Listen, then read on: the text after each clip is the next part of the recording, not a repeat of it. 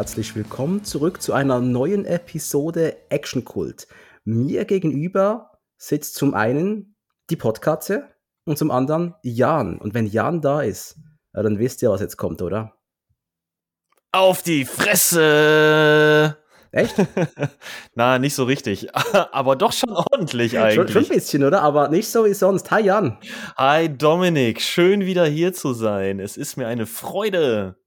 Das ist ja diese absolute Konstante in diesem Podcast geworden. Zwar nicht vom Datum, von der Ausstrahlung oder wie wir aufnehmen, aber die Leute können darauf wetten, wir zwei werden uns immer wieder zusammensetzen für einen weiteren Film mit unserem Idol. Oh Unserem Idol in Anführungsstrichen, ne? Ja. Steven Seagal, wir werden auch heute wieder über einen Film des großen Meisters, des breiten Meisters reden. Was ist es denn heute? Ja, wir kommen äh, in, in die Gefilde, in denen Seagal hm, vielleicht ein bisschen abgestraft wurde von, vom Produktionsstudio. Ich weiß nicht. Wir kommen in die Gefilde, in denen sein Charakter eine, ein, ein äh, einzigartigen Schicksalsschlag erleidet in seiner bisherigen Karriere, könnte man sagen. Und äh, wir kommen in, äh, ins Jahr 1996. Das ist korrekt. Ich war da 13 Jahre alt. Ja, und ich dann entsprechend äh, 11 oder 12. Und es war eine tolle Zeit. Gameboy gespielt. Hatte ich schon Nintendo 64? Keine Ahnung. Doch, müsste ich ja schon gehabt haben. Ne, der kam noch später, glaube ich. GoldenEye kam noch ein Jahr später, 97. Auf jeden Fall Super Nintendo gespielt. Darauf kann man auf sich, glaube ich, einigen. Auf jeden Fall. Und trotzdem könnte ich bei den Zimbelaffen Quizzes praktisch nichts beantworten. das müssen wir irgendwann noch mal rausfinden. Was ist passiert? Die 90er Jahre waren generell, gab man spürt es bei diesem Podcast immer wieder, ob es jetzt der Jan hieß oder der Spike oder der Michael oder sonst jemand. Äh, 90er Jahre Kino war wild. Die waren wild. Wild, farbig, farbenfroh, laut. Knallig. Auf jeden Fall, ey, in den 90ern war alles drin. Du hattest auch besser. eine, ja, ah, war alles besser, würde ich nicht sagen. Ich würde sagen, alles anders. Ne? Das Actionkino hat einfach eine völlig neue Phase beschritten in den 90ern. Eine wunderbare Phase. Und eine, eine dieser Phasen war initiiert von Stirb langsam, diese, diese Filme, die an einem speziellen Ort spielen, wo sich ein äh, Protagonist gegen, gegen diverse Terroristen durchsetzen muss. Wir hatten Stipp langsam, da hatten wir Stipp langsam 2, das ist quasi Stipp langsam auf einem Flugplatz. Alarmstufe Rot, das war Alarmstufe, Alarmstufe das war Stipp langsam. Und 2, das war, wir hatten dann Kriegsschiff, wir hatten äh, Zug, Ergo, was ist das nächste Gefährt, was drankommen muss? Nicht das Hovercraft, nein, wir gehen ins Flugzeug. Wir könnten sagen, okay, das gab aber schon diesen Wesley Snipes Film Passagier 57. Richtig. Mm. Der mm. spielt aber nicht nur in einem Flugzeug. Nur zur Hälfte etwa, oder? Und dann verlassen wir das Flugzeug und wir sind nicht mehr in ein Stück langsam in dem Flugzeug. Zugegeben. Einsame Entscheidung, über den wir heute sprechen, spielt auch nur zur Hälfte in einem Flugzeug. Ja, aber naja, trotzdem. gut, sagen wir ja, zwei Drittel. Zwei Drittel im Flugzeug, das passt schon. Der gute Herr Sigal hat ja Alarmstufe Rot 2 gemacht und wie ihr in der letzten Episode mit Jan gehört habt, war das ein Riesenerfolg. Der Film hat massig Geld eingespielt und so war es ja eigentlich klar. Man wird dieses Pferd noch weiter reiten. Der, der, der Mann, der macht Geld, ähm, man wird schon wieder was finden für ihn. Das war jetzt aber, glaube ich, nicht zwingend ein Sigal-Projekt. Nehme ich jetzt mal schwer an. Du hättest da auch einen Arnold Schwarzenegger in seine Rolle packen können. Du Stallone, Jan oder mich. Äh, hätte auch gepasst. Ich hätte den Film gern mit Jan in der Hauptrolle, in dieser, nicht in der Haupt- und dieser Austin Travis-Rolle gesehen. Das wäre sicher ganz spaßig gewesen. Das äh, hätte mir auf jeden Fall sehr viel Spaß gemacht, ja. Mhm. Und je nach, je nach, je nach Aussage, je nach Aussage hättest du Geld verdient dafür oder nicht. Denn ich finde hier verschiedene Fakten, die aufeinandertreffen. Hat Seagal auf diese Rolle Geld kassiert oder nicht? Ja, ich habe da auch verschiedene Aussagen zugefunden. Hm? Zum einen hört man, er musste es machen, quasi, äh, weil er, ja, man, Warner Brothers hat ihn verdonnert dazu, wegen auf brennendem Eis. Genau. Eine Möglichkeit, aber gleichzeitig hat Seagal mal in einem Interview gesagt, dass er dafür äh, pro, pro Drehtag eine Million bekommen hat. Und wir wissen ja, wenn Steven Seagal was sagt, ist es immer wahr. Bestimmt. Ich glaube, also er wird auf jeden Fall Geld dafür bekommen haben, ist ja klar, weil er hat ja, ne, er hat ja seinen Job als Schauspieler ausgeübt, also wird er dafür auch bezahlt worden sein. Die Geschichte, dass er eine Million pro Tag bekommen hat, auch wenn seine Screentime natürlich nicht so wahnsinnig hoch war, dass ähm, er da auf äh, besonders viele Drehtage gekommen sein dürfte, aber das äh, erscheint mir doch viel. Das erscheint mir wirklich viel. Was aber sicher, was sicher äh, entlöhnt, entlöhnt wurde, das nehme ich jetzt zumindest mal an, Sigal, John Leguizamo und der Rest dieser Navy SEAL Eingreiftruppe, oder was immer die für SEALs, was immer die für ein Action-Team eigentlich sind, weiß ich gar nicht mehr, Special Forces. Anti-Terror Special Forces. CTU. Ähm, äh, die, die Jungs gingen ja für eine Weile in Bootcamp. Ja, aber das ist das war ja das war ja auch in den 90ern schon, äh, relativ normal, ne, dass man dann die Schauspieler, die solche Rollen übernommen haben, dann auch entsprechend geschult hat, ne? Das gehört ja gehörte ja wahrscheinlich irgendwann zum guten Ton. Ähm in den 80ern vielleicht noch nicht so, da bist du auf den Schießstand gegangen und durftest mal ein bisschen rumballern oder so, aber gerade in den 90ern fing das dann ja auch so langsam an, dass man nicht mehr so locker aus der Hüfte die, die, die Feinde umgemäht hat, sondern dann auch wirklich mal auf ähm, taktisches Vorgehen und ähm, richtiges Waffenhandling geachtet hat und so. Das so, soll ja. zumindest aussehen, als wäre es professionell. Ganz genau. So, und Sigal war da, sagst du. Ist so, wie, man's, wie, wie man hört, wie man okay. wie die Gerüchteküche besagt. Ich kann es ja nicht verifizieren. Es gab keine Instagram-Videos von der Zeit leider. ich kann mir richtig vorstellen, wie der da den großen Macker rausgerangen lassen hat. so, Jungs, jetzt zeige ich euch mal, wie das geht. ich habe erst gerade Laufstufe Hero 2 gemacht. Ich kann das am besten. Das Drehbuch für dieses Werk wurde bereits in den 80er Jahren geschrieben von den Gebrüdern Jim und John Thomas. Ja, das sind ziemlich bekannte Namen. Echt? Auf jeden Fall. Hast du die gekannt? Äh, ja. Okay. Predator-Franchise, Dominik. Ja, ich kenne das Predator-Franchise, aber ich kenne doch nicht, wer die, wer die, ich bin doch nicht der ganz große Skriptmeister. Ja, also okay, ich sehe schon, okay, der Jan, das ist also der Drehbuchmeister. Wenn ich den Synchromeister gehe ich zu Michael, der kennt jeden Synchronsprecher offensichtlich. Ruhig, ruhig, ruhig, Dominik, ganz langsam. dass ich, dass die beiden mir oder dass der Name, einer von den beiden Namen mir schon bekannt vorkam, lag vor allem jetzt an dem zuletzt erschienenen Prey, der ja auch zu dem Predator-Franchise gehört. Und da hatte ich mal geguckt, wer denn dafür verantwortlich ist. Denn äh, bei Prey hatte ich wirklich so gar keine Erwartungen dran und habe eigentlich damit gerechnet, dass der Film ganz furchtbar wird. Und er hat mich ja eines Besseren belehrt. Der ist ja gar nicht so verkehrt. Ne? Und ähm, da hatte ich mich mal interessiert, wer das verzapft hat. Hab gesehen, ah, okay. Äh, Drehbuchschreiber, die schon relativ lange im Einsatz sind und habe dann gesehen, ah, guck mal, Predator Franchise ist zuletzt auf deren Kappe gegangen. Ähm, aber auch solche Sachen, solche, so eine Gurke wie Wild Wild West haben die auch verbrochen. Ähm, oder sowas wie Mission to Mars äh, oder im Fadenkreuz oder so. Also sind schon. Im Fadenkreuz ist toll. Ja, Fadenkreuz finde ich auch super. Ne? Also die hatten nicht nur Gurken dabei, ne? Aber. Ey, und Wild Wild West, jetzt mal ganz ehrlich, hätte man den ein bisschen anders gefilmt. Das wäre vielleicht immer so scheiße geworden. Es lag vielleicht nicht unbedingt am Drehbuch. Ja, ja. Es lag, da lag es an ganz anderen Dingen noch, glaube ich. die Idee, ursprünglich hieß ja die, das Skript hieß eigentlich mal anders. Das hieß zu Beginn Executive Action mhm. und sollte eigentlich für Paramount Pictures entwickelt werden. Ja, ganz genau, das hatte ich auch gelesen. Und zwar äh, haben sich ja die beiden Drehbuchautoren mit dem Produzenten Joel Silver zusammengesetzt und haben das ganze Ding für, für Paramount auf den Weg gebracht, quasi. Ähm, und haben dann aber, weil das halt als so ein großes Box-Office-Ding schon ähm, angepriesen wurde oder erwartet wurde, das ganze Projekt Warner Brothers angeboten. Im Austausch für einen anderen Film. Genau, in Austausch für einen anderen Film, den, also für ein Drehbuch, das Warner, ne, doch, was Warner ähm, halt in der Schublade hatte. Und bei dem Warner der Meinung war, ah, da wollen wir eigentlich die Finger von lassen. Das ist irgendwie uns zu ähnlich mit dem Film Rain Man, den die noch rausgebracht hatten vorher. Und deswegen hat dann ähm, Paramount entsprechend dieses Projekt von Warner bekommen. Und die Rede ist hier von Forrest Gump. Nicht also, Forrest Taft, Forrest Gump. Forrest Gump, genau. Im Austausch für einsame Entscheidungen. Ich bin mir nicht sicher, wer bei dem Deal besser weggekommen ist am Ende. Müssen nicht überreden, Forrest Gump ist ein Weltfilm. Mhm.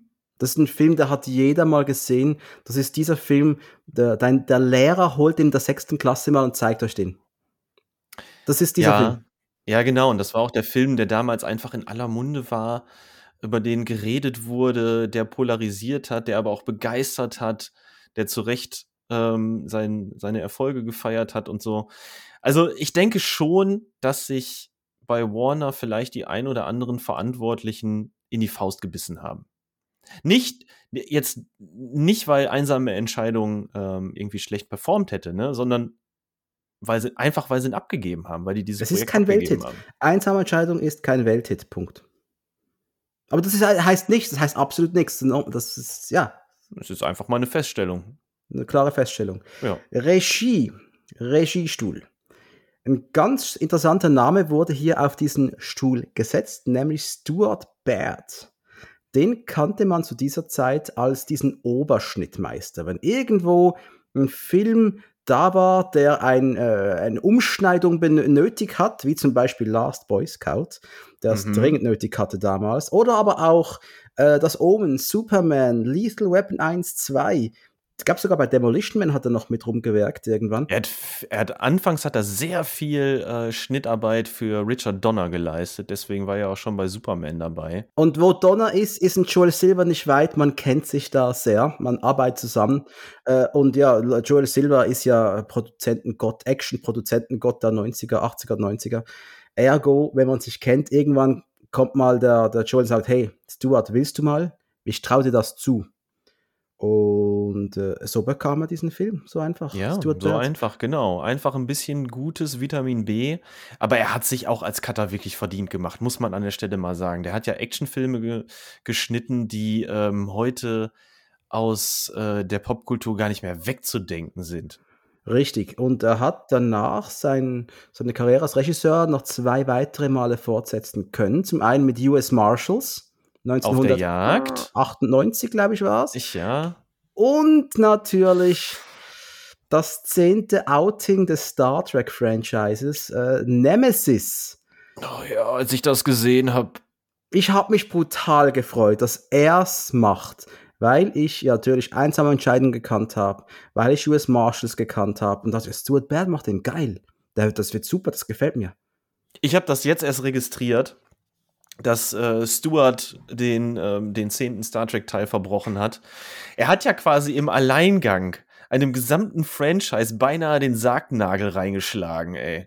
Mit dem ja, Film. ja, ja. Also das ist, ja. das hat mich wirklich gewundert, dass der Mann, der, der auf so eine Karriere zurückgeblickt hat, der äh, und zu dem Zeitpunkt ja schon zurückblickte, ne, und der halt einsame Entscheidungen auch gemacht hat, dass der so einen Film wie Star Trek 10 hinlegt. Ich weiß nicht, was da passiert ist. Hatte der keinen Bock auf den Film? Gibt es da irgendwelche Überlieferungen? Ich meine, wir wollen jetzt hier nicht über Star Trek 10 reden, das ist mir schon klar.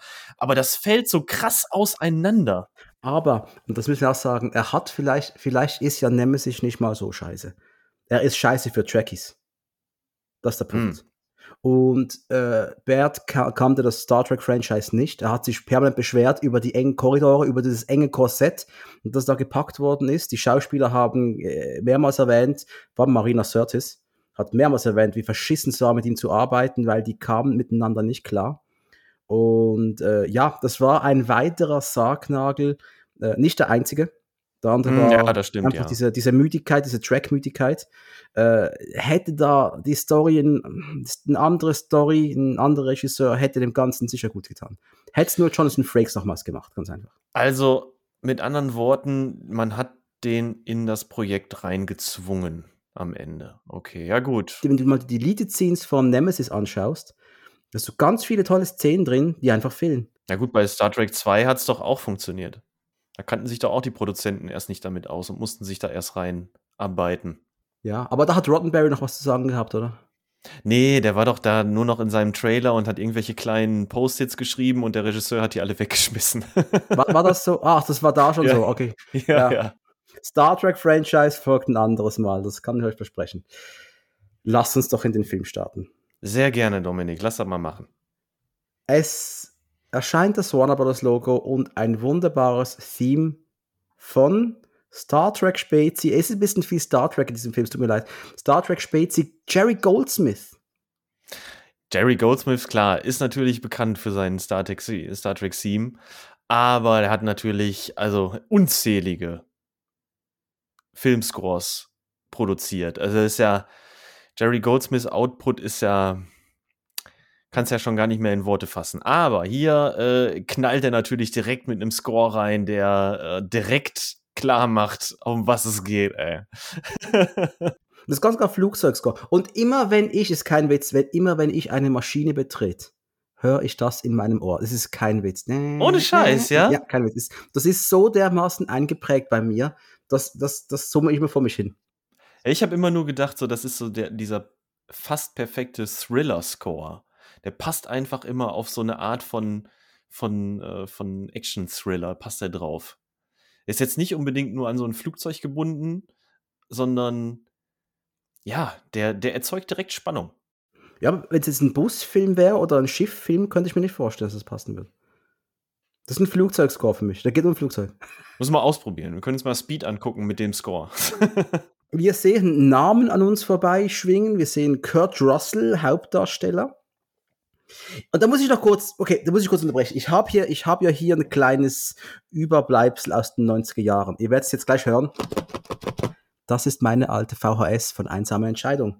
Und wenn ich die, wenn ich das Ding so anschaue, dann steht hier, schnannen Sie sich an für den Flug Ihres Lebens.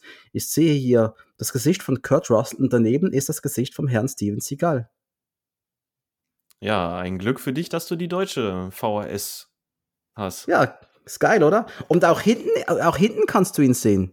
Das stimmt, hat er ein Bildchen hat er bekommen, genau. Ja, und ich weiß noch ganz genau, das war damals im Weltbildkatalog, die Zeiten vor dem Internet.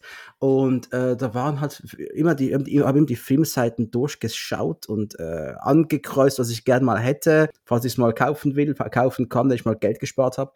Und dann kam die neue äh, einsame Entscheidung mit Steven Seagal. Wow, ich muss den haben. Mega.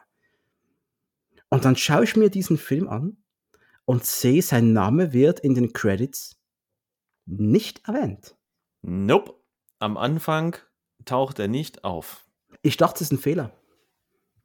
Wirklich? Ich dachte, die haben es vergessen. Ah, okay. Das ist ein Steven Seagal-Film. Ja, ist nicht. Aber gut, da wurde natürlich auch auf den deutschsprachigen Medien, äh, wurde natürlich den Fans auch was vorgegaukelt. Denn nur in äh, Deutschland, wo noch Indonesien, glaube ich Niederlande noch. und irgendwo in Indonesien oder so, haben sie halt den Kopf noch mit aufs Cover retuschiert. Ansonsten taucht er da nämlich normalerweise nicht auf. Da ist da nur Kurt Russell ganz prominent auf der einen Hälfte. Das ist ja fast schon so ein Fake mit den Bruce Willis-Filmen der letzten zwei, drei Jahre, oder? Oder? So, dass du den da so prominent immer drauf sitzt und äh, dabei hat er nur so zwei Minuten Screentime. Immer. Meinst du sowas? Hat schon, hat schon so ein Geschmäckle, oder? Hat schon ein Geschmäckle, ja. Ja, ja, ich weiß, was du meinst, ja.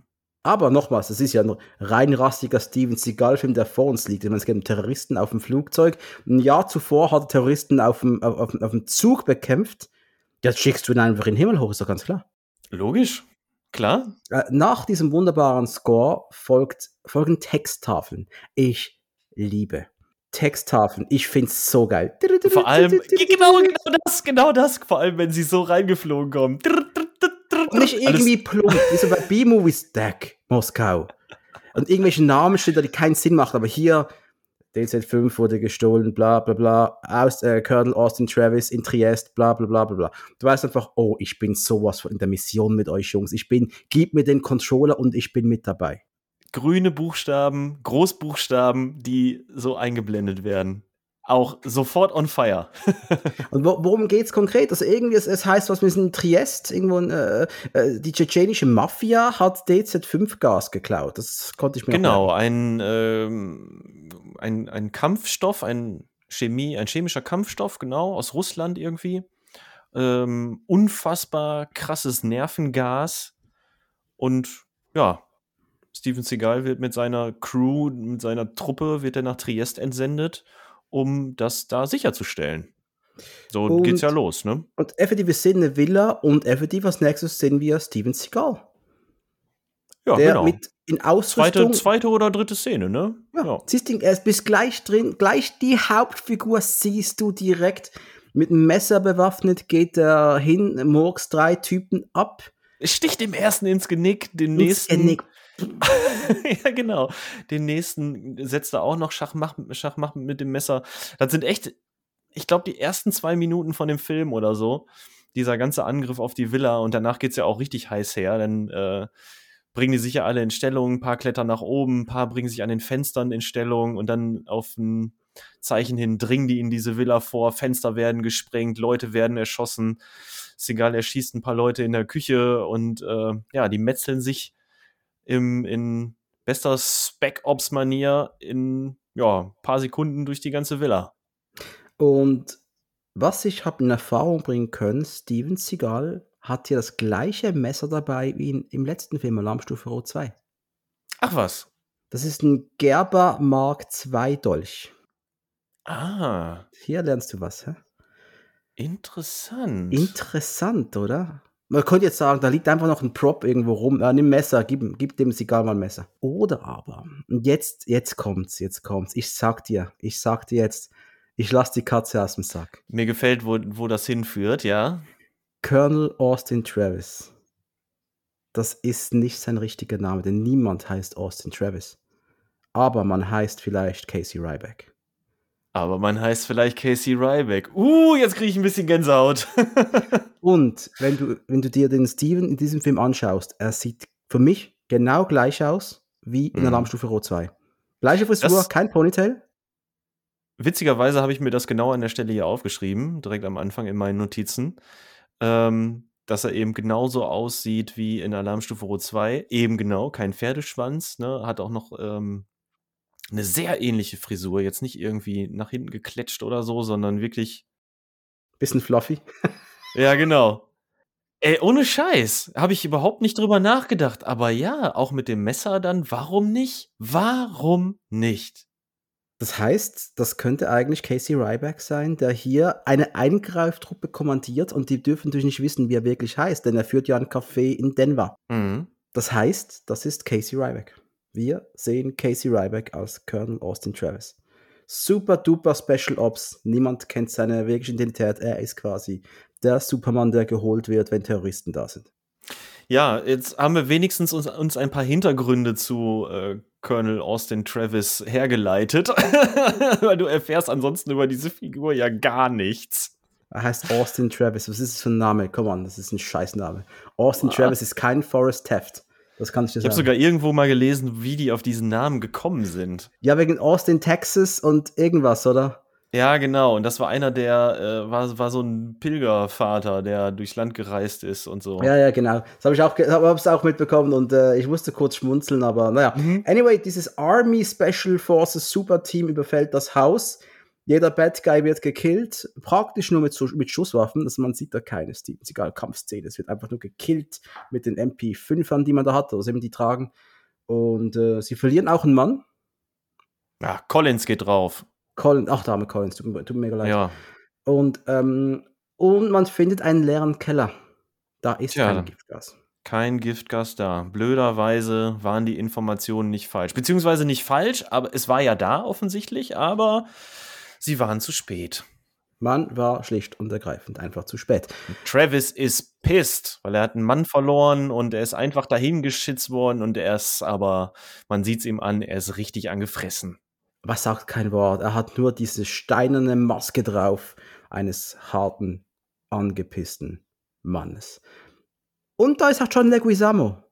Richtig, genau. Der ja auch mitteilt, dass es Collins äh, erwischt hat. Ja. Richtig. Und man sieht schon Leguizamo, der hat hier, der wirkt schon ein bisschen präsent im Film, schon ab dieser Szene eigentlich. Wenn er eine Szene hat, er greift sie sich. Ja, in der Szene da am Anfang im Keller hat man sofort das Gefühl als Zuschauer, okay, das ist die Nummer zwei. Das ist quasi Travis rechte Hand sozusagen. Der Commander Riker quasi. Ja, genau. Er ist die Nummer eins, der, der, der erste Offizier quasi. Und John Leguizamo, das kann man auch gleich mal sagen, der hat nicht den besten, die beste Dreherfahrung seines Lebens gehabt hier. nee. da sind Dinge passiert. Wenn man den, wenn man den Gerüchten glauben möchte, ne? Er selber hat zwar in seiner Biografie geschrieben, wie groß der Wahrheitsgehalt ist, kann man aber nicht nachprüfen. Ich will es jetzt mal glauben, weil es wirkt, es wirkt leider glaubhaft. Sigal kam wohl in diesem Bootcamp, wo sie waren, kam da eines Tages um die Ecke, hey, I am in command, what I say is law. Also ich, ich bin im Kommando und was ich zu sagen habe, das gilt. Und darauf musste Leguizamo lachen. Er dachte, Sigal macht einen Witz. Und Segal hat aber nicht keine Witze gemacht. Er hat Leguizamo gepackt und ihn an die Wand gedrückt und äh, ja, hat ihm quasi mal eine Runde die Luft abgestellt. Genau, bis er das ist, das, ist. So wird es erwähnt von Leguizamo, so wurde es geschrieben in seiner Biografie, die ich gelesen habe. Und ein wunderbares Buch heißt Pimps, Hoes, Players and All the Rest of My Hollywood Friends. Darf man gerne mal lesen, wenn man so einen Einblick haben will aus der Sicht von Leguizamo man immer vorsichtig sein. Leguizamo wirkt nicht immer ganz koscher. Ich habe einfach das Gefühl, er sucht, er sucht den stinkenden Käse. Und wo wir über stinkenden Käse reden, kann man sagen, er hat auch mit Kurt Russell nicht die beste Zeit gehabt. Mm, ja, denn, stimmt. Die beiden sind auch aneinander geraten zwischendurch, habe ich auch gelesen, richtig. Denn, haben sich ein bisschen rumgeschubst. Warum? Weißt du wieso? Ja, ja, weil äh, Leguizamo ja so ein kleiner Scherzkeks ist und äh, viel improvisiert hat, was so äh, spontane One-Liner angeht. Und das ging Kurt Russell irgendwann so auf den Sack, dass sie sich so ein kleines Rumgeschubse-Battle geliefert haben. Aber eine Szene ist ja auch noch drin geblieben davon, von seinen, von seinen ganzen lustigen Scherzeinlagen wohl, ne? Kommen wir dann ja später nochmal zu. So ein Fußgeruch von Kurt Russell gehen soll. Und ja, genau. Ich finde das, ich finde das, ja, vielleicht ist es schwierig, wenn einer permanent improvisiert, denn du hast danach das Gefühl, der spielt jetzt in den Vordergrund. Also ich mhm. verstehe, dass du da vielleicht ein bisschen pisst sein könntest. Vor das sind ja harte Alpha-Männchen, ja. Ja, klar, das sind alles Alpha-Männchen, da wird man nix, ey. Aber wie krass muss der Typ denn genervt haben, dass da, dass, dass Kurt Russell da irgendwann an die Decke gegangen ist. Also mal ganz ehrlich, wenn ich jetzt einfach mal so an mich denke, ich habe eine sehr lange Zündschnur, ne? Und äh, das muss schon echt hart unprofessionell gewesen sein irgendwann.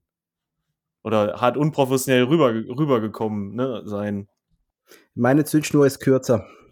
Ja, ich, ich, okay. ich, ich gehe schnell, geh schneller an die Decke, das kann ich dir gleich sagen. Ja. Und ich hätte einfach mal einen Spruch gemacht, du kannst mal die Fresse halten jetzt. Können wir jetzt mal professionell sein? Hat er wahrscheinlich und da hat er nicht drauf gehört. Obwohl, im, im, ich werde ja immer älter. Und ich merke manchmal nach, ja, man muss die Leute nehmen, wie sie sind und versuchen, das Gegenüber zu verstehen. Und äh, ich finde sogar rückblickend machen Leguizamos Sprüche und du hörst sie. Du hörst die raus, welche improvisiert sind. Du merkst es. Und äh, das sind einige hängen geblieben im Film und ich fand die immer passend. Ich hoffe, da ist ein guter Film auf dem, auf dem Flugzeug. Ja, genau, solche, solche kleinen Sachen, die so nebenbei eingestreut wurden. Ähm, mag sein, dass er ja noch viel, viel mehr dazwischen gequatscht hat, aber die guten Sachen haben sie einfach an der richtigen Stelle drin gelassen. Ja, und er, so. ich finde ich find ihn, find ihn sehr unterhaltsam, ich finde ihn einen interessanten Darsteller. Ich gehe nicht gerade an die Decke, wenn ich ihn sehe, vor lauter Freude, aber immer wenn er da ist, dann bin ich äh, amüsiert. Das kann ich ja. schon mal sagen. Ja, gehe ich mit. Wir sehen den Himmel und ein einmotoriges Flugzeug drei Monate später. Flugschüler, äh, wie, heißt, wie heißt er? David Grant.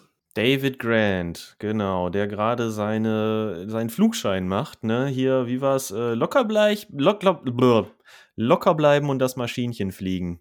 Genau. Und der ist, der David Grant, der, was ist der? Der ist Berater des Geheimdienstes des US-Militärs, habe ich aufgeschrieben. Er ist so eine Art Jack Ryan Verschnitt. Danke. Ja, das genau so habe ich es nämlich auch für mich zusammengereimt. Das könnte aus einer Tom Clancy Filmung sein. Das könnte mhm. Jack Ryan sein. Er wäre ein guter Jack Ryan.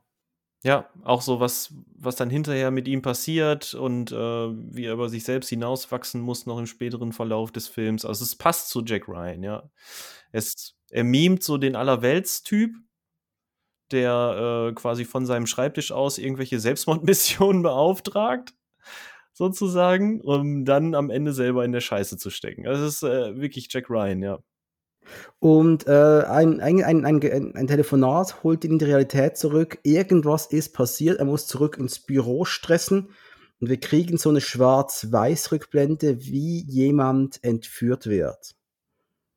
Richtig, ja, die Ereignisse überschlagen sich da relativ schnell am Anfang, ne? Viele Sachen, die mh, schnell hintereinander weggezeigt werden. Jetzt in dieser Rückblende sehen wir, wie ein äh, jemand gekidnappt wird. Dieser jemand ist ein gewisser Herr J Jafar. Ah, ich dachte, das ist Commander Tomalak. ja, ja, genau. Ein gewisser Jafar, der äh, gekidnappt und an die Amis übergeben wird. Gespielt von Andreas Katsoulas. Und äh, dieser hat natürlich in diversen Science-Fiction-Serien mal mitgespielt. Natürlich, wir kommen wieder zum Star Trek-Franchise. Mehrere Auftritte als Tomalak. Hat mich gefreut, ihn zu sehen.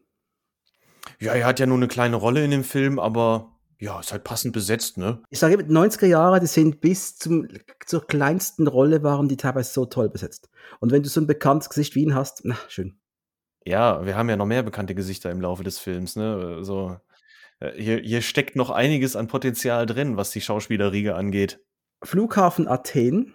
Wir sehen, wie ein Flugzeug und seine Flugbegleiter sich bereit machen.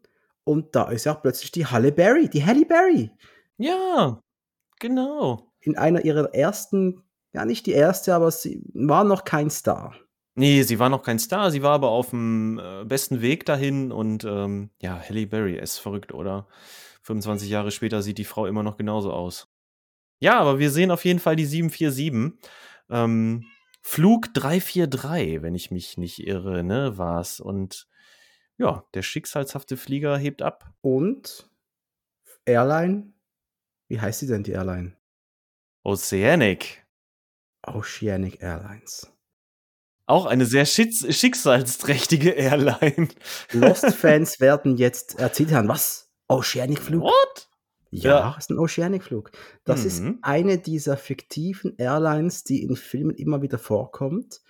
Und äh, das ist die Oceanic 343, die in Lost war die Oceanic 815 die, die Airline kam auch noch vor in Alias und in einigen anderen Filmen. Ich finde es toll, macht man das. So eine fiktive Airline. Und ich glaube, die haben irgendwann sogar mal, äh, du konntest äh, Airline äh, Merchandise erwerben irgendwann mal. Das Tatsächlich. Ja, ich habe noch gelesen, es gab, es gab diese Airline tatsächlich mal, eine italienische Airline hatte diesen Namen und die hatten auch eine Zeit lang ähm, eben eine dieser Boeings, die für einsame Entscheidung benutzt wurden im Sortiment und sind damit durch die Gegend geflogen. Würde ich mich unwohl fühlen. naja, warum? er ist doch heile runtergekommen irgendwie. Absolut, absolut. Aber du hast nicht immer einen David Grant an Bord. Ähm, Halle Berry hat diese Rolle, wollte eigentlich die Rolle gar nicht machen. Aber man hat dir was angeboten, nämlich Geld. Eine Million, Eine Million. Dollar. Eine Million. Dies war auch die höchste Gage für eine dunkelhäutige Schauspielerin überhaupt, zumindest sagen dies meine Quellen des Vertrauens. Ah, okay. Das wusste ich auch noch nicht. Klar, das mit der eine Million Dollar kann man nachlesen. Mich hätte noch mal interessiert, warum die das denn wohl abgelehnt hat, diese Rolle.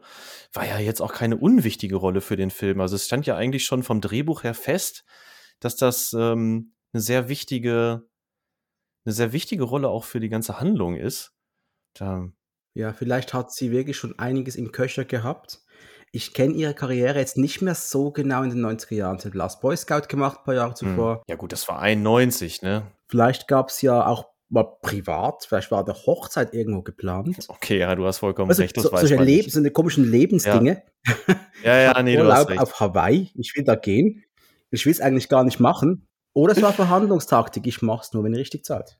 Ah, das kann natürlich auch sein, ne? Vielleicht hatte sie einfach ein verdammt gutes Management. Und es war ein gutes Händchen, das die hatten, sie zu holen, denn ich finde, sie macht einen tollen Job. Ja. Ja. Richtig, richtig gut.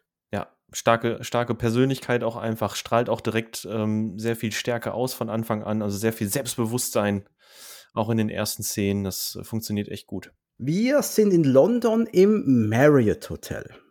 Und mhm. ein verdammt schwitzender Typ läuft in dieses Restaurant, ins Hotelrestaurant. Ja, so ein Nobelschuppen, ne? Ja.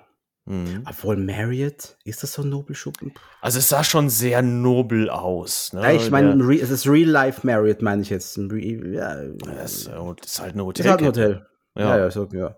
Und ähm, ja, denn man sieht dann auch schnell, der, der Kellner, der Oberkellner schnallt gleich, oh, das ist aber, da hat ein paar komische Würstchen da an sein, seiner Weste stecken. Was ist denn das?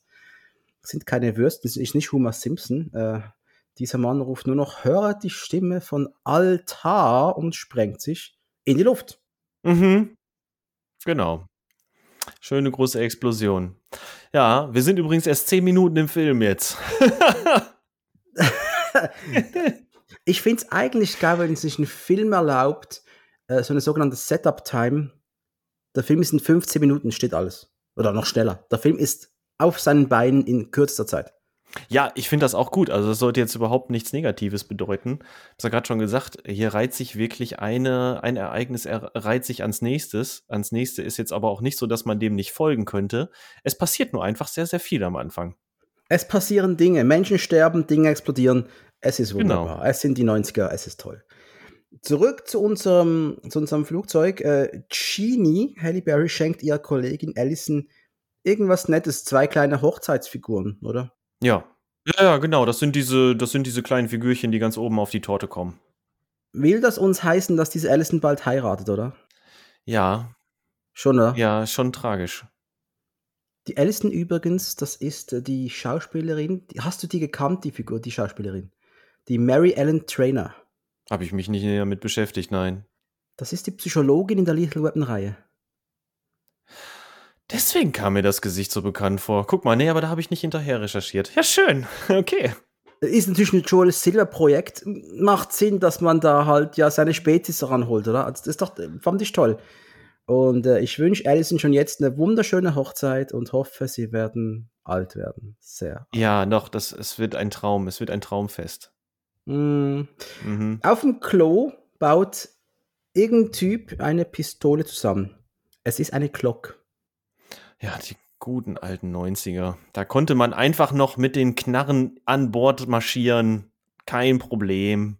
Oder um Bruce Willis zu zitieren, in Stimme langsam 2, das ist eine Porzellanwaffe, eine Glock, die sieht man nicht im, im, unterm Radar oder so. Äh, unterm Radar, unter dem Screen.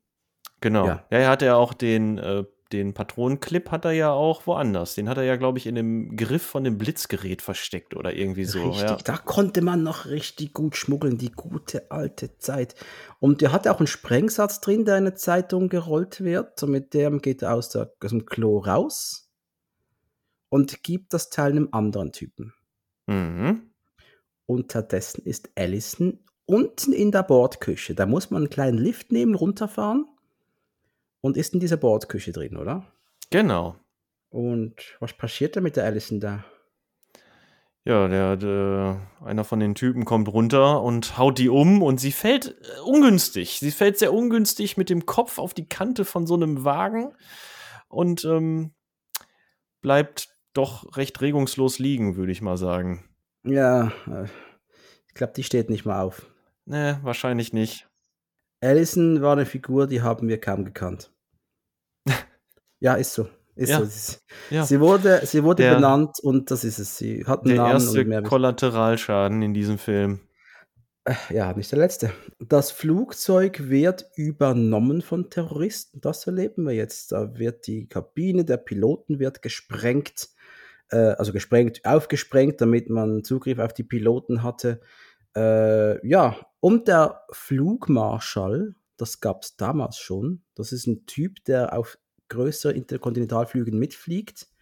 Angeblich hat jeder dieser Flüge hat so einen. Und Meine Mhm. Freunde und ich machen uns immer einen riesen Spaß draus, rauszufinden, wer es denn sein könnte. ja, ja, ja, genau. Und die, die sind halt bewaffnet, diese Flugmarschalls, oder haben zu, zumindest Zugriff auf eine Waffe. Er hat, die trägt die jetzt halt direkt bei sich und steckt die ganz geistesgegenwärtig in den, äh, in Socken. Knöchel. Knöchelhafter, genau, ein Knöchel irgendwie. Und versteckt auch seinen Ausweis äh, in der, in Mhm. dem, in dem, im, im, im Sitz vor ihm, in den Katalog, packt den rein. Ja, Und äh, ja, spannend. Es gibt eine Nachricht an die US-Botschaft in London, die erklärt, dass wir Zeugen der Macht von Altar geworden sind. Krass, oder? Wahnsinn. Vielleicht habe ich es dir schon mal erzählt, vielleicht auch nicht. Einsame Entscheidung, ist mein persönlicher 9-11-Verarbeitungsfilm. Ah, okay. Als 9-11 passiert ist, hast du die einsame Entscheidung angeguckt. Denn du konntest dir ja nichts mehr anderes anschauen abends. Wir haben, wir saßen geschockt vom Fernseher, meine Eltern und ich, äh, konnten das Ganze gar nicht einordnen. Niemand konnte das. Du warst abends noch auf ICQ online vielleicht, wenn du das noch kennst, ICQ. Mhm. Du hast mit deinen Klassenkameraden gechattet und dann konntest du dieses virtuelle ICQ-Kerzchen anzünden, das war Leiterkernel, das weiß ich noch. Und irgendwie, du konntest ja, ich bin dann jemand, wenn so irgendwas passiert, ich versuche das alles zu erfassen, visuell, mit Themen, mit Musik, mit allem. Das habe ich schon damals gemacht. Und das Einzige, was ich hatte, mein bester Freund hatte diesen Film äh, von, ähm, vom Münchner Attentat äh, One Day in September. Das war seiner. Und meine war einsame Entscheidung. Das war mein 9-11-Verarbeitungsfilm. Und ich habe dir ja die, ich hab dir die VHS gezeigt. Die ist ja nicht mal richtig zurückgespult, muss ich sagen. Es Ja. könnte effektiv sein, dass ich die wirklich an 9-11-01 zum letzten Mal gesehen habe. Hm. Ist möglich. Ein Zeitdokument, meine Damen und Herren, Zeitdokument. Ich weiß, dass ich äh, an dem Tag im Kino war.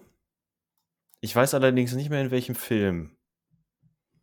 Das kann ich dir nicht mehr genau sagen, aber ich war halt nachmittags im Kino und als wir, wir haben das alles verpasst, komplett. Wir sind rausgekommen, ich bin, bin mit dem Bus nach Hause gefahren und äh, am Busbahnhof in meiner Heimatstadt, da war so ein Kiosk, wo ein Fernseher lief durchs, durchs Fenster, ne? Und da habe ich das das erste Mal gesehen und habe mir dann zu Hause den Rest angeguckt, quasi. Da waren aber schon beide Türme eingestürzt. Nix von mitgekriegt. Ich hatte nachmittags Sportprogramm, wir hatten Baseball gespielt. Danach ging ich in die Stadt nach Basel shoppen. Und ich wollte neue Fußballschuhe kaufen, denn am nächsten Tag hätten wir ein Fußballturnier gespielt an der Handelsschule damals. Mhm. Und auf dem Weg nach Hause habe ich nur bemerkt, äh, irgendeiner hat es mir erzählt, da ist was Schlimmes passiert. Das, das ein Flugzeug ist, ist ins World Trade Center geflogen. Und Ich so, was ist ein World Trade Center? ich habe nicht gewusst. Ich habe das doch nicht gewusst. Ich war doch nie da damals. Und ähm, kam nach Hause. Meine Eltern schon haben diesen krassen Actionfilm laufen, da Türme, die einstürzen und alles. Was ist denn das? Und dann habe ich es erfahren. Das war Mhm. crazy, oder? Ja. Sind ja vom Film ein bisschen abgekommen. Soll ich vielleicht an der Stelle mal kurz meinen kleinen Schocker einwerfen, den ich gerade im Vorgespräch schon angeteasert habe? Bitte, schocke mich. Ja? Ich habe einsame Entscheidung für diese Podcastaufnahme das erste Mal am Stück geguckt. Ich habe den vorher nie ganz gesehen. Why? Why? Um Leguizamo zu zitieren, wie er von Seagal gerade erwürgt wird. ich kann es dir gar nicht genau sagen. Der Witz an der Sache ist, ich habe den so oft schon gesehen in Teilstücken, dass ich ihn komplett kenne. Aber ich habe den wirklich das erste Mal jetzt bewusst ganz über die 120 Minuten komplett gesehen. Ohne Scheiß. Ich kannte den Anfang, ich kenne was aus dem Mittelteil und äh, das Ende etliche Male gesehen. Klar, als man sich mit Seagal angefangen hat zu beschäftigen, auch die Sterbeszene ganz oft geguckt. Oh, Spoiler, sorry.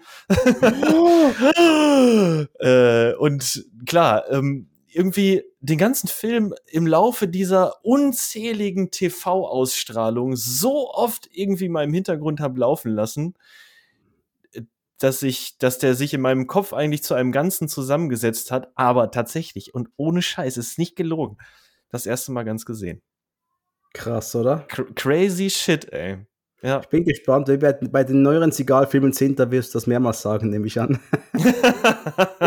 Wir sind in Washington und David Grant ist James Bond-like in einem Mm. Taxi unterwegs. Das ist ein Genau, Gala-Anlass. Hat seinen feinsten Smoking aus der Wäscherei geholt und äh, bandelt gerade oder versucht es zumindest, äh, mit irgendeiner Dame auf einer Cocktailparty anzubandeln und äh, labert die irgendwie mit Hockey zu. Das ist seine Masche. Ja, das ist offensichtlich seine Masche, genau. Und in dem Moment kommt aber dann schon jemand und sagt, äh, Sir, Sie werden, Sie werden erwartet. Gibt ein kleines Problem, da wird Ihre Anwesenheit benötigt und so. Ja, Und wir schalten jetzt immer wieder zwischen dem Flugzeug, wie, wie schon in anderen Filmen, einfach ein bisschen hin und her. Das passiert jetzt manchmal. Äh, auf dem Flug äh, 343 sieht Jean, sieht die Passagierliste und lässt diese verschwinden. ja ganz geistesgegenwärtig. Ne? Sie guckt auf die Passagierliste und sieht, dass da der Marschall angegeben ist, halt mit seinem Platz und auch mit dem Hinweis, dass der bewaffnet ist.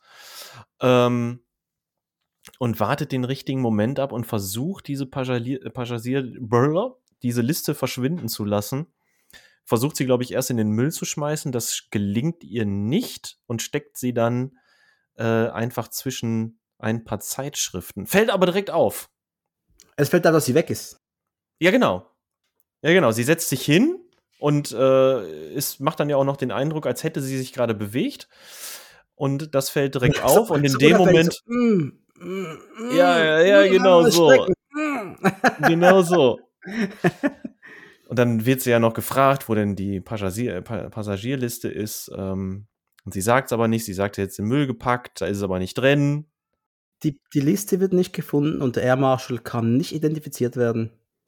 So ist es. Ja, aber die Terroristen haben sie jetzt auf dem Schirm, ne? Haben sie, aber die Dame hat Ah ja, das kann man jetzt schon sagen. Die Frau oh, hat ja. Die äh, hat, die ist noch jung und unverbraucht. Die denkt noch nicht so ja, über so Dinge nach wie ich. so kann man es auch erklären. so genau. kann man es auch sehen. Die denkt noch nicht so krass übers Leben nach. Ist halt einfach verdammt tough ey, in dem Moment. Das ist eine richtig knallharte Frau, ja. Grant wird im Büro direkt ins Pentagon gerufen und soll direkt Amt haben. Direkt passt ihm nicht, dass er ein Taxido an, anhat und äh, naja, was willst du machen? Ja, was wir machen, ne? Wenn der Verteidigungsminister zu einem Beratungsgespräch äh, geladen hat, dann fährst du dahin, dann suchst du dir nicht erst noch eine schöne Krawatte raus, oder ist halt Eile angesagt. Ich habe mal gehört, Profis haben immer noch ein, eine weitere Ausstattung im Büro. Ja, er vielleicht nicht so. Ja, ist er scheint da, was das angeht, scheint er nicht so organisiert zu sein.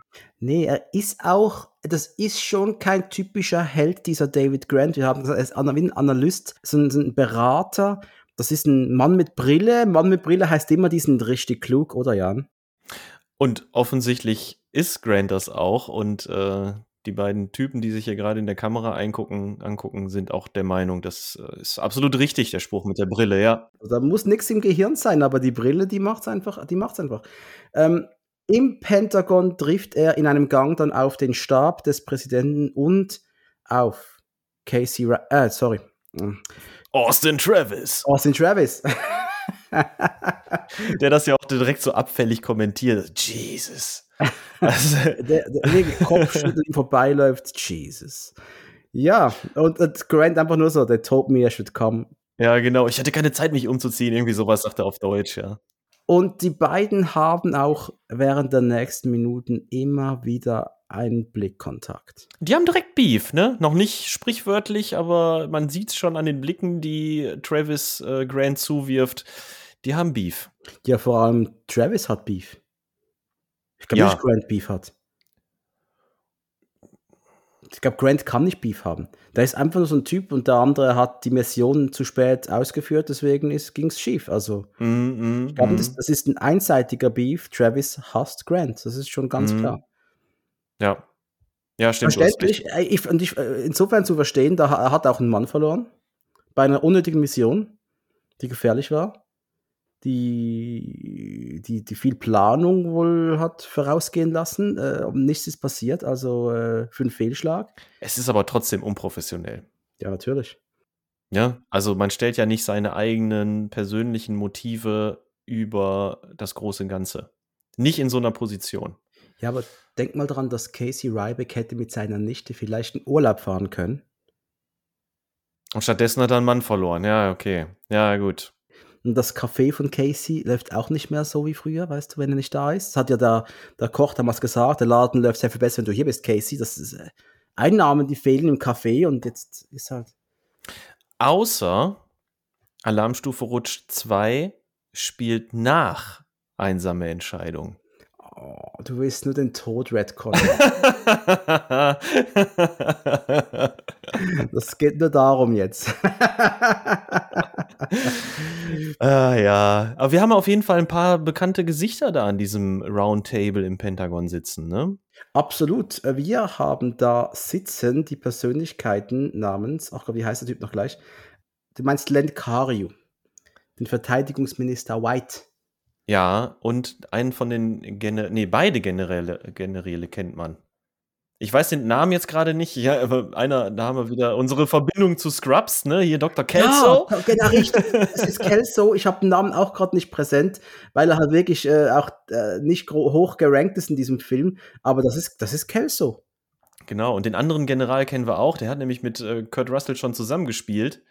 Das ist nämlich hier Charles Hallahan, der war ähm, bei The Sing mit dabei. Natürlich. Es, das, das ist auch so ein Film, wie bei Alarmstufe Rot, die werden immer wieder zurück zu diesem Raum gehen, zu diesem Kommando, ne, Kommandoraum.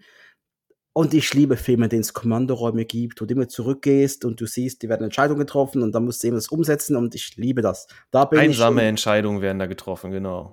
Sehr einsame Entscheidungen werden da getroffen, obwohl die gar nicht so einsam sind. Nee, noch nicht. Noch, noch nicht. nicht. Es wird eine Botschaft abgespielt und es geht, dann hört man immer, man will, man will diesen Anführer Abu Jafar freikriegen, sonst gibt es Terror. Und dieser Altar scheint da, äh, man hat den ja schnell identifiziert, das ist Naji Hassan. Naji Hassan ist halt einer von den Terroristen, die das Flugzeug in ihre Gewalt gebracht haben. Der Anführer quasi, der sich gerade in, in der Luft befindet. Und äh, David Grant kann dann ja auch anhand der Stimme sofort identifizieren, um wen es sich da so handelt. Und sagt dann ja auch sehr zielsicher, äh, Leute, dieses Nervengas, was wir nicht gefunden haben, dieses CZ5, das ist an Bord, 100 Pro. Ja, die wollen damit einen vernichtenden Schlag gegen die Vereinigten Staaten ausüben. Ja. Und dann und wird er ja noch gefragt, wie, ja, ja, ein bisschen Nervengas, was kann ja schon passieren, ne? Lassen wir sie doch einfach landen. Und dann macht er ja diesen schönen, dieses, äh, visualisiert er das ja so schön, genau, nimmt ein Glas Wasser und äh, lässt einen Tropfen wieder zurücktropfen ins Glas Wasser und sagt so, ja, und äh, das würde ausreichen, um hier den ganzen Raum sofort innerhalb von wenigen Sekunden zu töten. Woher hatte er die Pipette? Hat er immer eine dabei? Vielleicht. Man weiß es nicht. Oder ist vom Nasenspray? Ach, das könnte auch sein. Nasentropfen. Nasentropfen, genau. Man weiß es nicht, man weiß es nicht. Aber äh, Fakt ist, es macht allen im Raum klar, okay, dieses TZ5 ist äußerst dreckiges Scheißzeug. Ja, ne, man redet von einer Atombombe für Arme quasi. Und äh, es sind zwar nur Vermutungen, aber man nimmt diese sehr ernst. Ja, ja, weil de facto hat äh, dieser Hassan das Flugzeug zu einer taktischen Waffe gemacht. Mit diesem Gedöns an Bord. Unterdessen im Flugzeug wird Senator Mafros begrüßt von Naji Hassan. Den wir auch kennen.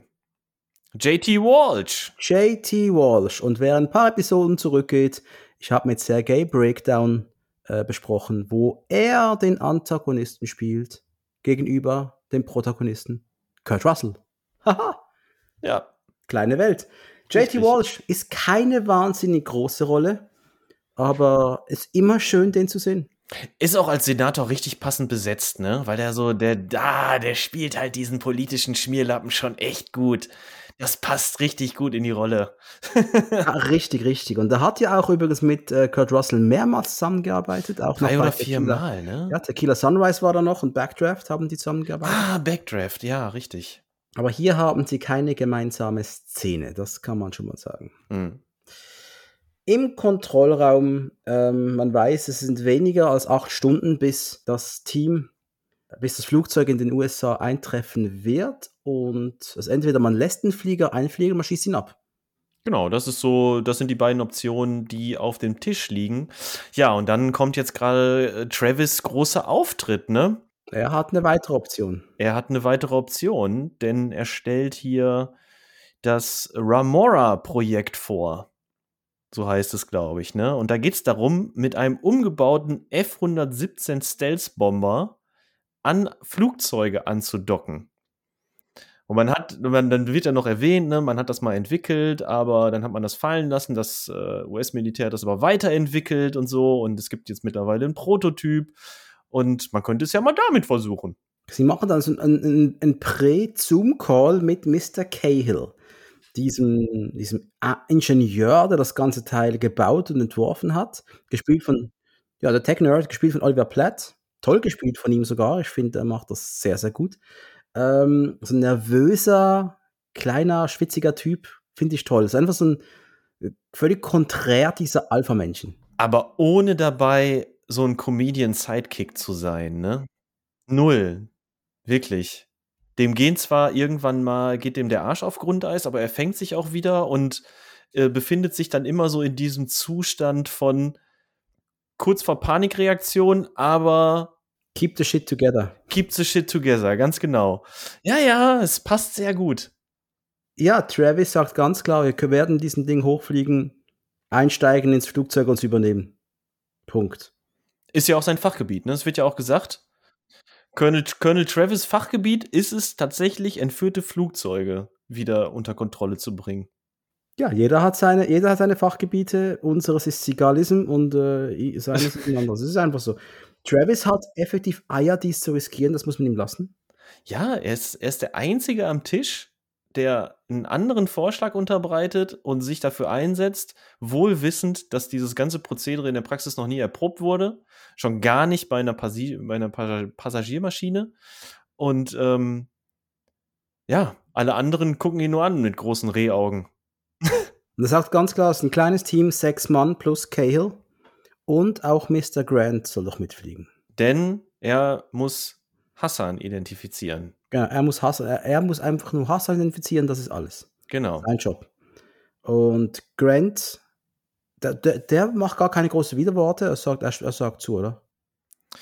Ja, ein bisschen zähneknirschend, äh, sieht aber ein, dass das Sinn macht, weil er der Einzige ist, der die Stimme kennt und das äh, vor Ort. Herrliche Szene zwischen, zwischen Travis und Grant, als er sagt, äh, er erwähnt ja Grant explizit, ich brauche Mr. K, ich brauche Mr. Grant für dieses, dieses, dieses Unternehmen, denn Mhm. er hat äh, Fähigkeiten und so. Und dann, dann siehst du, wie Grant so, so, so lächelt, so, ah, mhm, schön, danke. Wie so gebauchpinselt irgendwie, dass Travis das sagt. Das fand ich noch sehr witzig. Hab, war lustig gespielt irgendwie. Hat mir gefallen. Äh, ja, also geht, schon, schon geht's los. Äh, Militärflughafen, der Andrew Air Force Base, Seagal und äh, Grant kommen an. Das Team um Leguizamo steht praktisch schon bereit. Und auch da schon Leguizamo mit dem nächsten Spruch, Who's that? 007? Mhm, genau, 007 für Arme. Ja, richtig. Äh, der, ja, ne? Ist direkt wieder präsent und alle fragen, äh, niemand weiß so genau, worum es geht. Das ist alles ganz, ganz schnell hintereinander. Das ist ja schon gesagt, innerhalb von einer Stunde äh, sitzen die schon in dem Flieger und äh, düsen ab. Ja, du siehst auch, wie das, das Flugzeug raus, rausgeräumt wird. Man soll das Nötigste mitnehmen, äh, das nö- Notwendigste an Munition und, und Überwachungsgeräten, die sie brauchen werden und äh, praktisch nur minimalste Technik. Ja, aber auch hochprofessionell. Also wird sofort gesagt, so, ey, wir nehmen das und das lassen wir weg, das und das nehmt ihr mit.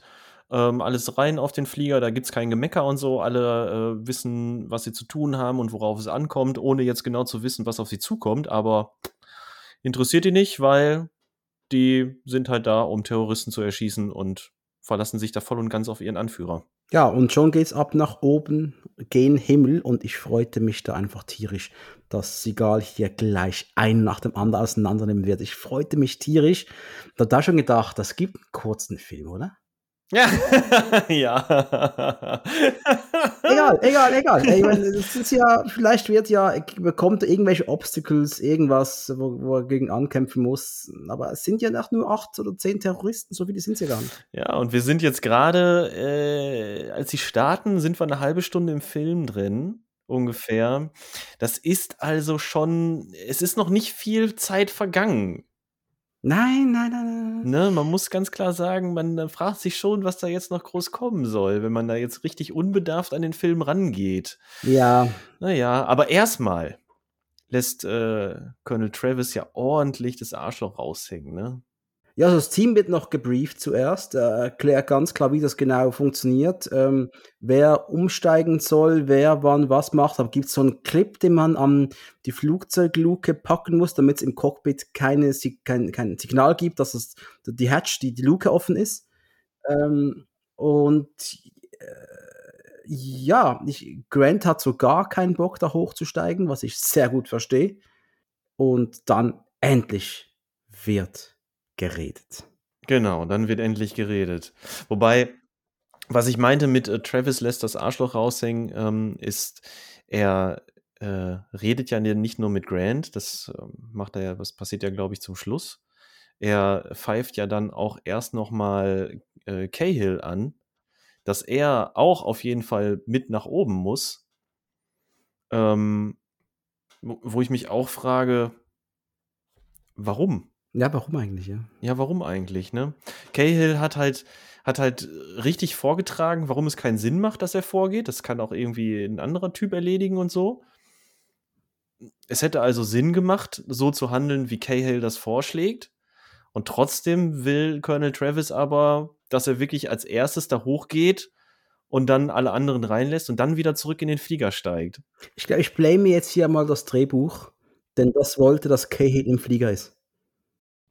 Den Hintergrund dessen verstehe ich natürlich, klar. Das ist ein bisschen lazy writing, ja.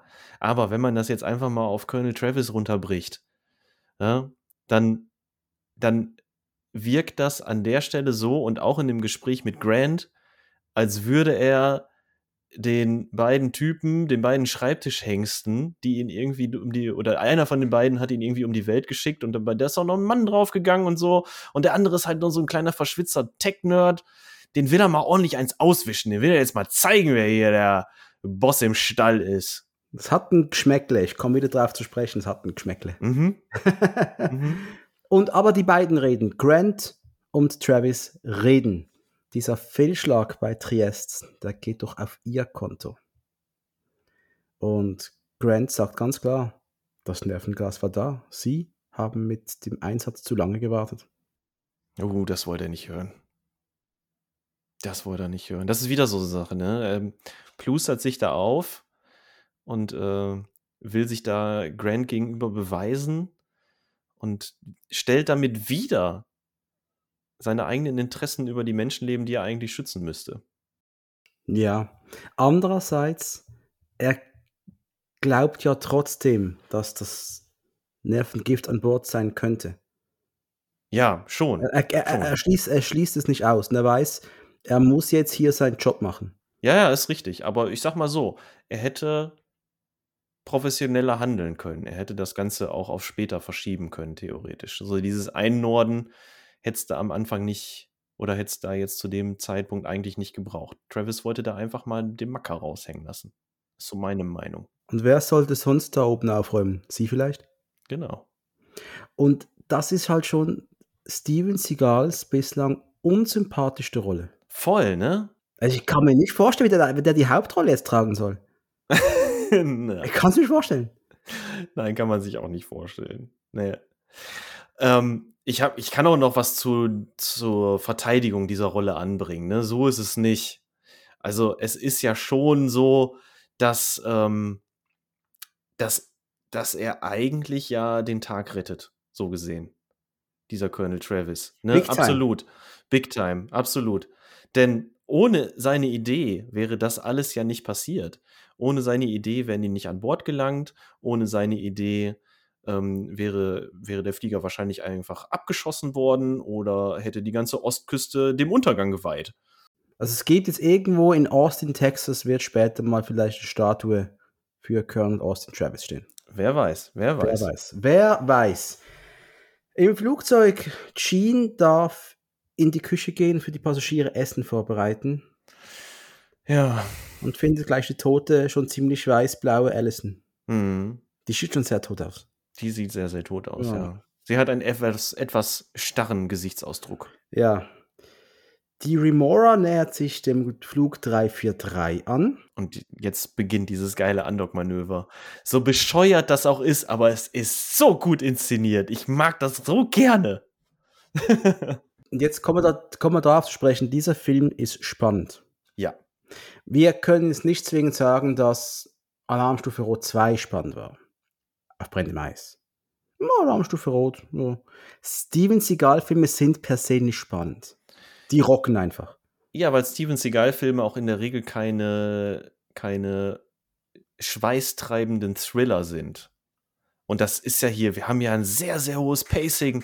Der Film, der geht voran, als gibt's, da gibt's ja kein Halten, ne? Szene an Szene.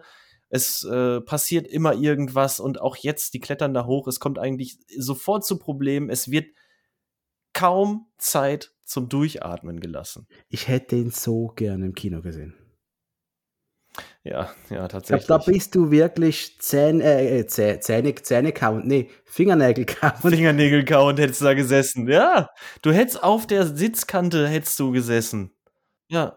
Kurzer Einschub, ich war gestern im Kino und habe Rocky 4 gesehen, im Director's Cut. Ja, du Bastard, ey. Und ich habe meine Freundin mitgenommen, die hat noch nie einen Rocky-Film gesehen.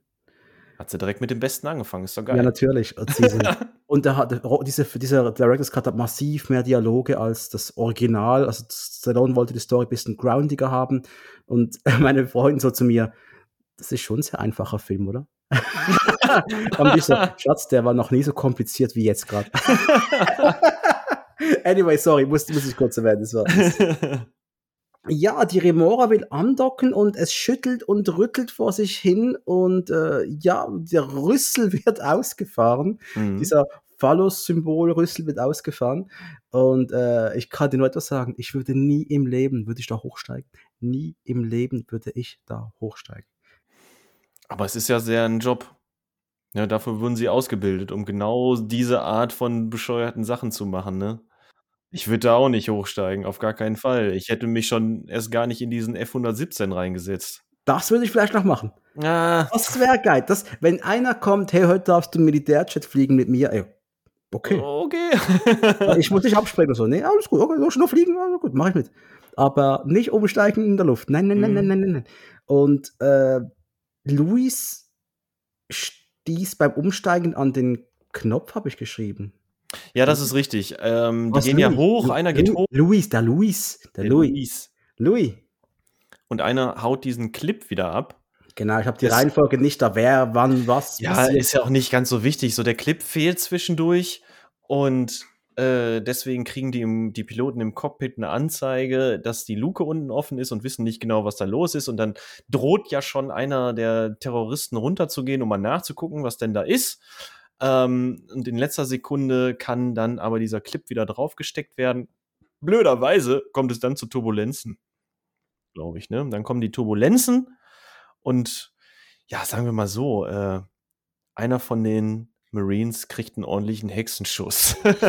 Ja, Cappy, gespielt von John Morgan, den kennt man noch als den Bombenentschärfungs-Captain aus Speed. ja, oder Terminator 2. Oder Terminator 2. Wo, wo, und er spielt hier Cappy und der wird hier auch gleich mal, äh, ich hoffe, der kann mal wieder laufen irgendwann. Das hoffe ich auch. Ähm, ja, bist du auch ein Bombenentschärfungsspezialist hier, ne? Er ist auch der Mann fürs Grobe. Sein, sein Ding halt, das sind seine Rollen, Bomben entschärfen. Sein Mhm. Ding. Bomben entschärfen oder Bombentrigger festhalten. Richtig, genau. und äh, ja, Cappy schwer verletzt, der kann jetzt noch liegen. Der, hat der Schauspieler übrigens auch während des ganzen Drehs gemacht. Der hat, ist wirklich nur gelegen, 43 Tage oder so ist der gelegen. Ja, ja, ja, man sieht ihn nicht viel in Bewegung, das ist richtig. Auch bei einem Einsatz am Anfang sieht man ihn nur kurz und dann nochmal auf dem Flugfeld, dann als er den Rüssel hochkraxelt äh, und dann erwischt es ihn ja schon.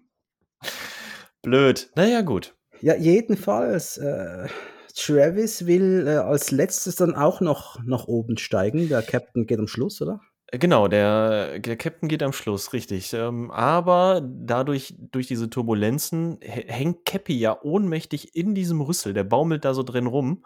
Und Grant klettert dann hoch, obwohl er ja eigentlich in dem Flieger bleiben sollte, in dem Bomber, klettert dann hoch, um Cappy da hochzuhelfen oder mit hochzuziehen.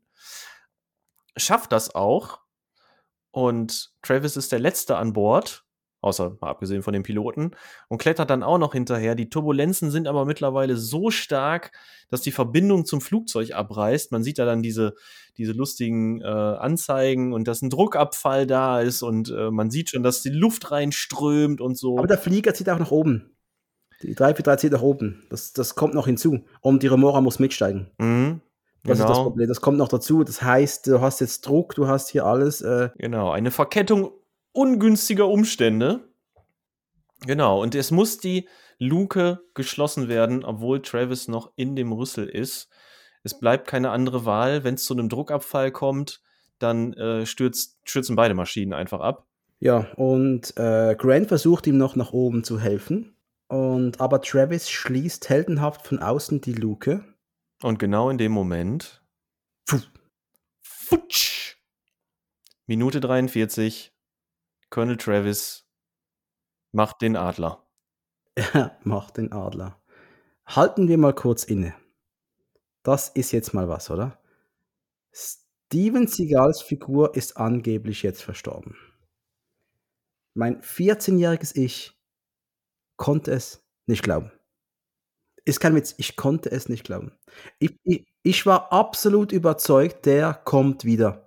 Der hat einen Fallschirm, der kommt gegen Ende und knallt alle ab. Das war mir, ja, es, es muss so kommen. Es ist ein Steven Seagal-Film. Er ist auf dem Cover. Ich war sehr jung. Ich hatte keine Ahnung. Der kommt wieder ich kann mir deinen Schock echt vorstellen, ne? dadurch, dass ich den Film so deutlich später erst gesehen habe. Ähm, also jetzt halt ganz, aber deutlich später auch äh, von dieser Todesszene dann erfahren habe und auch schon vorher davon gelesen habe und so kam, war das für mich jetzt nichts Besonderes mehr. Ähm, einfach in dem Wissen, dass Seagal in dem Film nur die zweite Reihe, in der zweiten Reihe spielt. Aber ey, für dich, Lecko funny. Ich möchte da nicht mit dir tauschen ist eine Erfahrung, die ich gern nochmals machen würde, weil, weißt du, so, mit sowas rechnest du nicht. Damals hast du damit nicht gerechnet. Es würde John McClane sterben. Mhm. Das passt nicht. Und, ich habe ich hab gedacht, der, der hält sich am Flugzeug fest irgendwie. Ist einfach doof. Das macht doch gar keinen Sinn. Fällt einfach ins Wasser und paddelt nach Hause oder so. Ja, der lebt doch, das kann doch nicht sein. Anyway, eigentlich sollte aber Travis ja ein bisschen anders sterben. Jo. Lass uns mal darüber reden. Er hätte ja eigentlich sterben sollen, das war die Idee. Aufgrund des niedrigen Kabinendrucks führt, dieser Druck führt dazu, dass sein Kopf explodiert. Hätte ich ja gern gesehen, ehrlich gesagt. Ne? aber, ich hätte es auch gern gesehen, aber es hätte so überhaupt nicht zum, zu der Tonalität des Films gepasst. Ja, es wäre sehr drüber gewesen. Wahrscheinlich hätte man es auch nur angedeutet gezeigt. Auf jeden Fall ähm, hat sich Seagal ja gegen diese Todesszene vehement gewehrt. Also was heißt vehement gewehrt? Er, er ist halt, er hat halt, er hat diese Version verweigert und kam erst wieder ans Set, äh, als man sich auf diese neue Sterbeszene hat einigen können. Angeblich. Und ich zitiere jetzt einen Podcast, den ich sehr gerne höre. Der heißt, ach Gott, wie heißt er noch gleich? Ich zitiere den, ach Gott, Film Stories. Ist der, ist der Podcast Film Stories with Simon Brew. Äh, der hat herausgefunden, Seagal hat nämlich eine eigene Version vorgeschlagen, was er machen könnte. Und die, und die hätte wie ausgesehen? Großartig hätte die ausgesehen.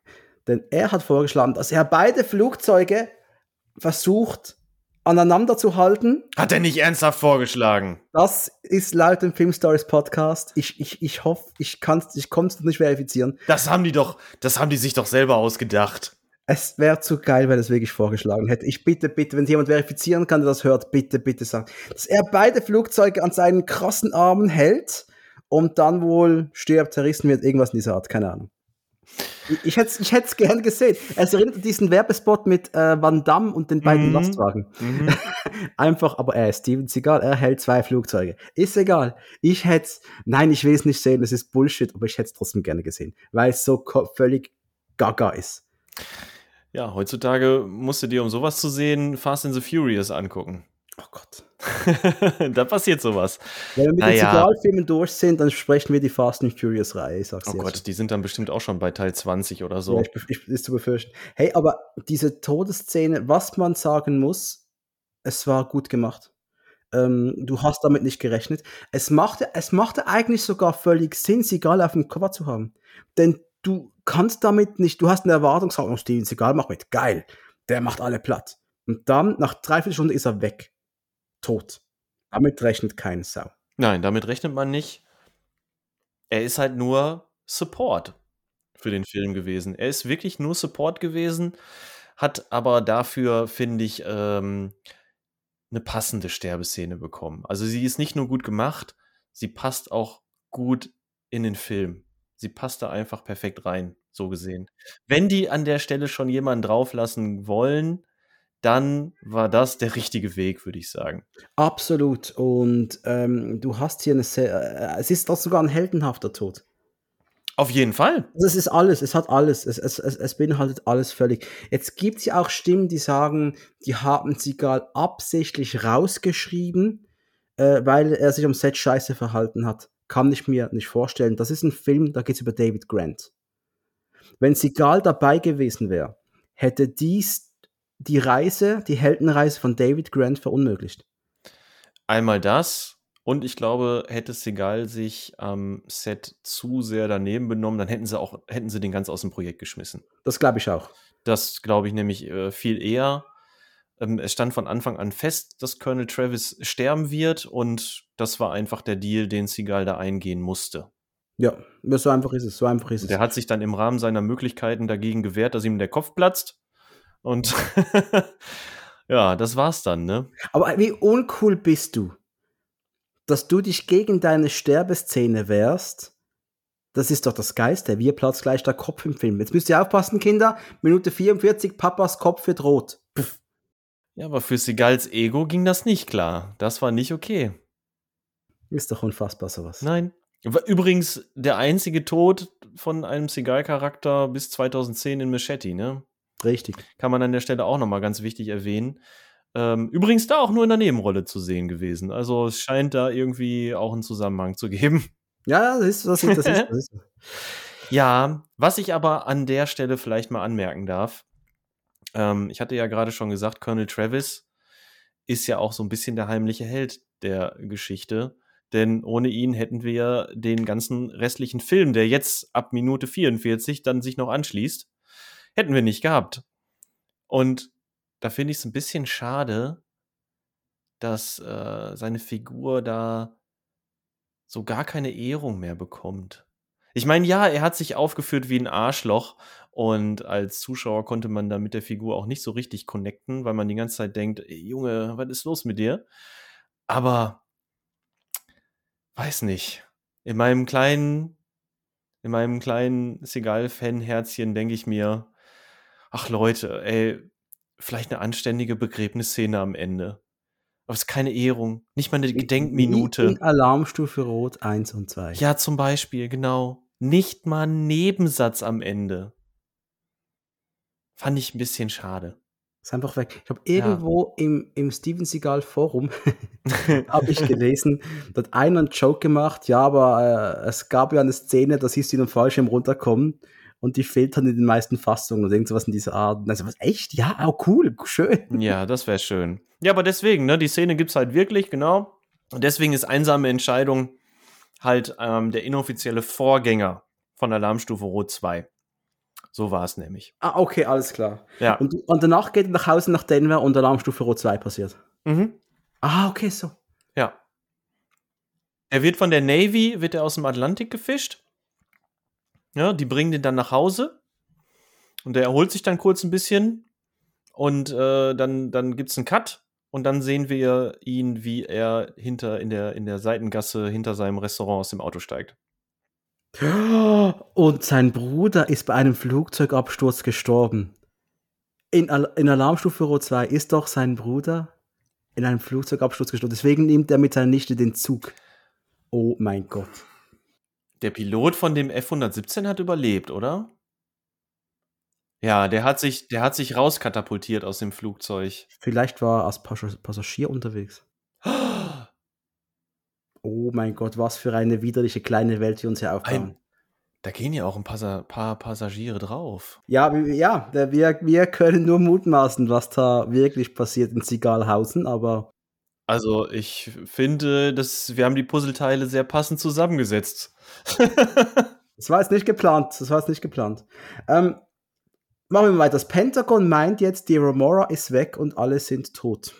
Ja, der Kontakt ist auch nicht mehr da. Ne? Man weiß nicht, was passiert ist. Die, ähm, der Bomber ist vom Radar verschwunden. Und ja, blöd. Blöd. Aber sie sind jetzt über ein Meer. Das heißt, auch wenn der, wenn der Pilot noch abgesprungen ist, der wird da unten verrecken. Wahrscheinlich. Das ist schon krass. Der Pilot der 343 will jetzt in den Avionikraum gehen, um die, äh, um die Elektronik zu testen. Ja, genau. Bei dem ganzen ähm, bei den ganzen Turbulenzen ist ein bisschen was kaputt gegangen. Man hat dann ja auch die, ähm, man hat ja auch die Soldaten gesehen, die da wild durch die Gegend gekegelt werden, als das Flugzeug einmal nach unten und dann wieder nach oben zieht. Mhm. Ja, und äh, er klettert da runter. Kurt und äh, David Grant äh, guckt so um die Ecke und hält sich nur so den Finger vor den Mund und er guckt ganz doof. Und dann sieht er ja auch direkt danach äh, Legusiamo. Ach Gott, wie heißt er denn nochmal? Wrath. Raz oder Red? Carlos. Ja, ich weiß nicht, Carlos. Carlos. Äh, ist in Carlos. Der dann, der, dann so sein, der dann so seinen Stretch runter macht und dann ist da halt die amerikanische Flagge auf seinem Oberarm und er erkennt, okay, krass, da sind irgendwie Antiterrorsoldaten an Bord. What the fuck? Wo kommen die denn her? Und das muss man noch wissen, da oben stehen ja Terroristen bereit, die schauen mit ihm runter in die Luke. Mhm. Also das ist schon ultra spannend. Mhm. Da, da, oh Gott, das, da, da, ziehst du die Füße an. Hoff, hoffentlich sehen die uns nicht. Hoffentlich. Ja, hoffentlich macht jetzt keiner eine falsche Bewegung. Hoffentlich wagt sich nicht einer von den Soldaten zu weit vor, dass der ins Sichtfeld gerät oder irgendwie sowas, ne? Hoffentlich äh, ist, ist, ist Cahill nicht am Rumwimmern. ja, ja, genau. Irgendwas in diese Richtung. Aber ähm, ja, äh, Grant gibt dem Piloten ja auch so eine Platine und sagt ihm, geh nach oben. Und der geht auch nach oben und sagt, ja, hier ist die Platine, die ist durchgeschmort. Ganz unauffällig, ne? Der kommt wieder hoch und ist kreidebleich und sieht aus, als hätte er geduscht. Ja. äh, ja, und er setzt sich wieder neben seinen Kollegen im Cockpit und ähm, kann noch nichts sagen zu, die, zu dem, weil halt noch ein anderer Terrorist hinter ihm sitzt, aber mhm. äh, das gibt dir als Pilot natürlich dann auch ein bisschen Mut gerade, hey, es, alles könnte gerade gut kommen, da, die Armee ist ja schon da. Genau, wobei hm, kann der Pilot in dem Moment schon realisieren, ich glaube, der, der saß da erstmal, musste erstmal verarbeiten. Ja, ja, ja. Aber ich denke, das, das gibt dir doch als Zeichen, hey, äh, äh, Hilfe ist schon hier. Ja, irgendwas passiert hier. Wir müssen genau. nur durchhalten. Und Piloten in Filmen, die sterben nie, wenn sie nicht gerade die Hauptrolle innehaben. Also, ja, ähm, Rest und das Team diskutieren, was sie jetzt machen können. Sie haben kein Funkgerät an Bord. Ähm, und Cahill dreht schon mal durch. Der ist jetzt, der ist jetzt nervlich platt. Ja, das war alles zu viel für ihn. So war das alles nicht abgesprochen. Eigentlich sollte er wieder an Bord des Bombers sitzen und zurück zu der Air Force Base fliegen. Und stattdessen sitzt er jetzt äh, ne, gefangen da in dem kleinen Raum und versucht da rauszukommen. Ne? Er will die Leiter hochsteigen und auf die Terroristen einreden. David macht ihm dann ja relativ schnell klar, dass das so nicht funktioniert und äh, dass die eh vorhaben, jeden an Bord zu töten und dazu am besten noch die halbe Ostküste. Und sagt dann auch, Leute, wenn wir jetzt hier schon so ein Katz-und-Maus-Spiel spielen wollen, dann äh, müssen wir auch diese gottverdammte Bombe finden. Ja. ja. Genau, richtig. Und da kam mir mal die Frage, wer ist jetzt hier eigentlich der Chef? Eigentlich ist ganz klar, es ist äh, Carlos, also Red. Ich glaube Red, ne? Also in der, in der Synchro wurde er immer Red genannt. Weil er so ein Rattengesicht hat? Weiß ich nicht. Ich dachte immer rot. Also Red wie rot. Ich habe das gar nicht als RAT gedeutet. Als Ratte. Wir wissen es nicht. Wir wissen es nicht, wir hm. wissen nichts. Wir wissen nicht. Ähm, aber eigentlich, Red hat jetzt das Sagen. Er hat das Sagen über seine drei Soldatenkollegen. Also er ist der, der, der ausführende Antiterrorspezialist, aber Grant ist ja immer noch in seiner Beraterfunktion da und versucht das dann auch entsprechend so ähm, ja, er ist so ein bisschen der, der Koordinator, könnte man sagen. Also im Grunde genommen bilden die eine Doppelspitze. Ja, und äh, wir, haben, also wir haben drei funktionierende Soldaten an Bord: Red, Louis und Baker. Mhm. Äh, dann äh, Cappy ist ja schwer verletzt am Boden. Genau, dann haben wir noch Cahill. Und Cahill ist auch noch da, genau, ja, richtig. Genau. Und du hast etwa, und die, die, die, das müssen wir noch besprechen, wie viele Terroristen genau an Bord sind. Ich dachte, es sind etwa zehn. Die sind mehr, ne? Sind es mehr? Ja, ja, es sind mehr. Und äh, ja, es werden jetzt Mikros und Sonden aktiviert. Die Maschine will man übernehmen. Muss jetzt erstmal auskundschaften, was eigentlich wo ist. Ne? Die ähm, verkabeln im Grunde genommen die ganze Maschine. Sind da, die steigen der äh, Personenkabine quasi aufs Dach, könnte man sagen. Die sind so quasi im Dachboden von so einer 747. Und das ist schon geil. Und das ist halt ein, ein Spannungsbogen, dass der da jetzt aufgebaut wird. Die machen Verstecken auf höchstem Niveau, denn die kraxeln über und unter den Passagieren durch und dürfen keinen Leer machen. Das ist halt nicht der typische Sigal-Film, wo es Ramba Zamba da wird äh, durch Scheiben geprügelt. Nein, das ist ein ganz modernes, perfides Versteckspiel von einigen Soldaten. Ja, die müssen quasi chirurgisch vorgehen, ne? Ja. Ich meine, sehen wir den Tatsachen mal ins Auge.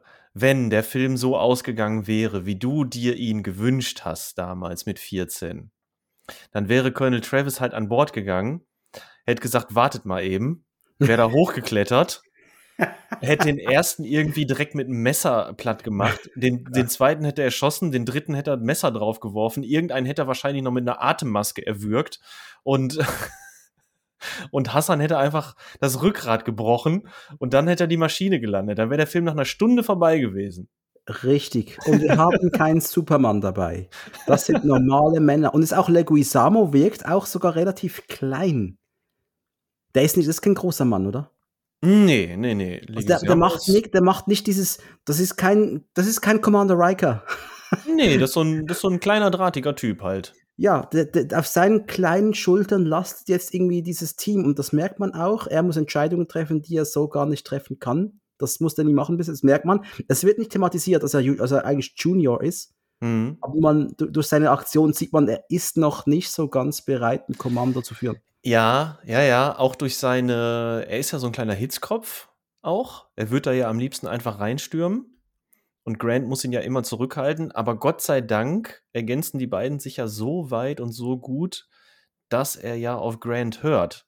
Und er hört ja auch auf das, was seine Männer ihm sagen und ist dann aber auch andererseits wirklich dazu in der Lage, diese Daten, die er da bekommt, auch richtig zu verarbeiten. Trotz all seiner Hitzköpfigkeit. Also er ist eigentlich schon, wenn du es so willst, dann macht ihn dieser Film zum Anführer. Also man will immer noch die Maschine übernehmen. Nachi Hassan äh, soll von Grant identifiziert werden.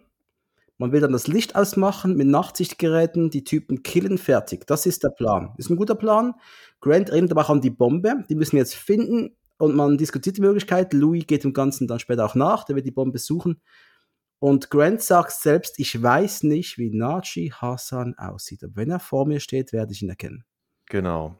Was so ein kleiner Nebensatz, ich habe den noch nie gesehen. Ja, man kennt nur die Stimme, ne? Man kennt ja nur die Stimme. Das war ja auch der Grund, warum er mitgekommen sollte. Ähm, was sich an der Stelle noch notiert hat, Grant äh, sitzt dann ja an, der richtet sich dann ja so eine Kommandozentrale da ein und sitzt dann ja an diesem Laptop. Und äh, während die ähm, während die Soldaten da das ganze Flugzeug scannen und mit Kameras ausstaffieren, notiert er ja, wo überall Terroristen sind und ruft sich dafür ja vorher den Bauplan dieser 747 auf, so eine Explosionszeichnung. Ne? Und da siehst du halt vorher so ein Display, wo ganz, ganz viele Flugzeugtypen drauf sind. Da habe ich mir auch gedacht, was ist das für eine Datenbank? Da sind ja witzige Sachen dabei. So irgendwie von, eines sah aus wie so ein Marschflugkörper, eins sah aus wie ein klingonischer Warbird. Echt? So, ohne Scheiß. Bird of Prey. Schön. Ja, nicht so ein Bird of Prey, eher so ein D7. Mm, Ganz merkwürdig. Ein alter D7-Kreuzer, herrlich. Ganz merkwürdig. Aber okay, das ja, was, super. Ne, was die halt so äh, in der Antiterrorbekämpfung so brauchen. Ja, also wir, wir sehen jetzt halt, also wird erstmal hin und her geschalten, wie das Team sich jetzt eben äh, durch, die, durch, die, durch die Decke bohrt mit so Mikrobohrern und so Mikrokameras, so Schwenkkameras, so, so kleine Würmchen, die da durchschauen, fand ich super geil. Aber wir sind halt noch in den 90ern und deswegen kann man nicht alles an einem Punkt zusammenlaufen lassen. Ne? Die installieren die Kameras und wenn man da durchgucken will, dann muss man auch wirklich zu dieser Kamera hin. Was dann dazu führt, dass Grant auch, ich sag jetzt einfach mal Dachboden, ne? Weil ich, ich, mir fällt kein anderes Wort dafür ein, aber er muss dann eben auch da oben hoch und ähm, er muss sich die Leute anschauen. Er muss sich die, die Leute, Leute angucken. Und sie haben dann dieses Kabel gezogen überhalb der Passagierkabine, wo ich ein Steven Seagal nicht hätte dranhängen sehen. Ich glaube, das hing da schon. Ich glaube, das hing da schon. Ja, ja, genau. Und die haben sich aber dann dieses, dieses äh, Stahlkabel zunutze gemacht, um über der Passagierkabine sich bewegen zu können. Denn ein Tritt auf die Bodenplatte und man wird sofort durchbrechen. Das ist schlecht. Das wäre schlecht. Stell dir mal vor, du brichst einfach durch. Ups, wo kommt denn der Marine her? Komisch. Und da kommt dann ja die Szene. Ne? Grant hängt sich an dieses Stahlseil und äh, Red haut dann ja noch diesen Kommentar raus. Äh, ich hoffe, ihre Stinkefüße verraten uns nicht. Er muss sich nämlich die Schuhe dafür ausziehen. Seine Lackschuhe. Äh, seine guten Lackschuhe. Ja, und hangelt sich dann da lang. Gibt dann natürlich noch so eine kleine dramatische Szene, dass er beinahe irgendwie von dem Seil abrutscht und so Sachen. Aber macht das schon ganz ordentlich, guckt sich alles an, aber sie findet ihn nicht, ne? Und äh, Nate Grant konnte ihn nicht identifizieren. Najee Hassan war nämlich gerade im Cockpit zu diesem Zeitpunkt. Er konnte ihn nicht sehen. Und es sind jetzt all diese kleinen Momente, die dieser Film auch ausmacht. Äh, es ist nicht einfach plumpe Action. Nein, man. Das ist jetzt gerade Suspense. Einfach Suspense at its best, könnte man sagen. Und äh, Grant klettert wieder zurück. Und äh, Leguizamo kann ihn gerade noch. Ähm, retten vom runterfallenden Schacht, denn er mit seinen Socken wäre beinahe da runtergesaust. Stimmt, du hast recht. Guck mal, er rutscht ab, fällt da runter, bleibt genau auf Höhe des, ne, ein bisschen tiefer, bleibt da, äh, da hängen. Und die Tür zu diesem Fahrstuhlschacht, durch den die da immer klettern, der hat halt äh, im Passagierbereich hat er ein Fenster. Und äh, da hängt er dann und genau in dem Moment kommt Halle Berry vorbei und dann werfen sie sich mal eben ein paar verträumte Blicke zu. Man kann es auch so sagen, ja. es gibt Augenkontakt. Jean äh, deckt dann aber Grant, denn Nachi Hassan kommt bereits gelaufen, was die Alte jetzt da wieder macht. Mhm. Und Grant sieht ihn durch dieses kleine Fensterchen im Lift, durch die Beine von der Halle Berry, Halle Berry hindurch. Und hört ihn vor allem auch sprechen. Und ne? er hört ihn sprechen, er weiß, das ist er, das ist Nachi Hassan.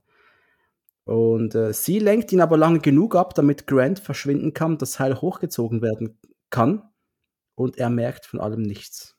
Ja, er, er, wobei er, mh, hm, er ist misstrauisch, weil sie so komisch vor der Fahrstuhltür gestanden hat. Und deswegen guckt er dann auch nochmal in den Fahrstuhl, aber sie waren schnell genug. Oben Klappe zu, unten Klappe zu, alles, als wäre nie was gewesen, ja. Und gleichzeitig entdeckt Teddy aber auch den Plan. Dieses selbstgemalte Kärtchen, was sie da zufällig aus der Tasche zieht. Ich meine, wenn ich, wenn, okay, warum zeichne ich mir so einen Plan? Keine Ahnung. Das ist doch nur für uns Zuschauer, oder? Das ist einfach nur dafür da, dass der Charakter von Halle Berry weiß, oh fuck, die haben, die, die wollen nicht einfach nur ein Flugzeug entführen die haben ein bisschen mehr vor. Das, sie hätten es auch später machen können, denn Grant wird mit Gene ja reden, irgendwann am Telefon. Mhm. Er sagen können, da ist eine Bombe an Bord. Wäre ein bisschen besser gewesen. Ne? Wäre besser gewesen als diese fast schon comichafte Karte da, diese Kinderzeichnung. Oder noch, ein, was ist noch, siehst du noch einen Explosionsradius? Ich weiß es nicht mehr. Ja, du siehst einen Explosionsradius. Ich habe jetzt nicht drauf geachtet, ob da vielleicht noch irgendwas drauf stand oder so. Ach, ich weiß auch nicht. Ja, das war ein bisschen, das du war ein bisschen Washington Boom. lame. Ja, genau. Und daneben so ein Smiley. Ach ja, genau. Senator Mavros, der hat äh, Gelegenheiten gerochen. Mit seinem Berater ist er ja da. Und, äh, die, die riechen jetzt, oh, ich kann da politisch was ausrichten.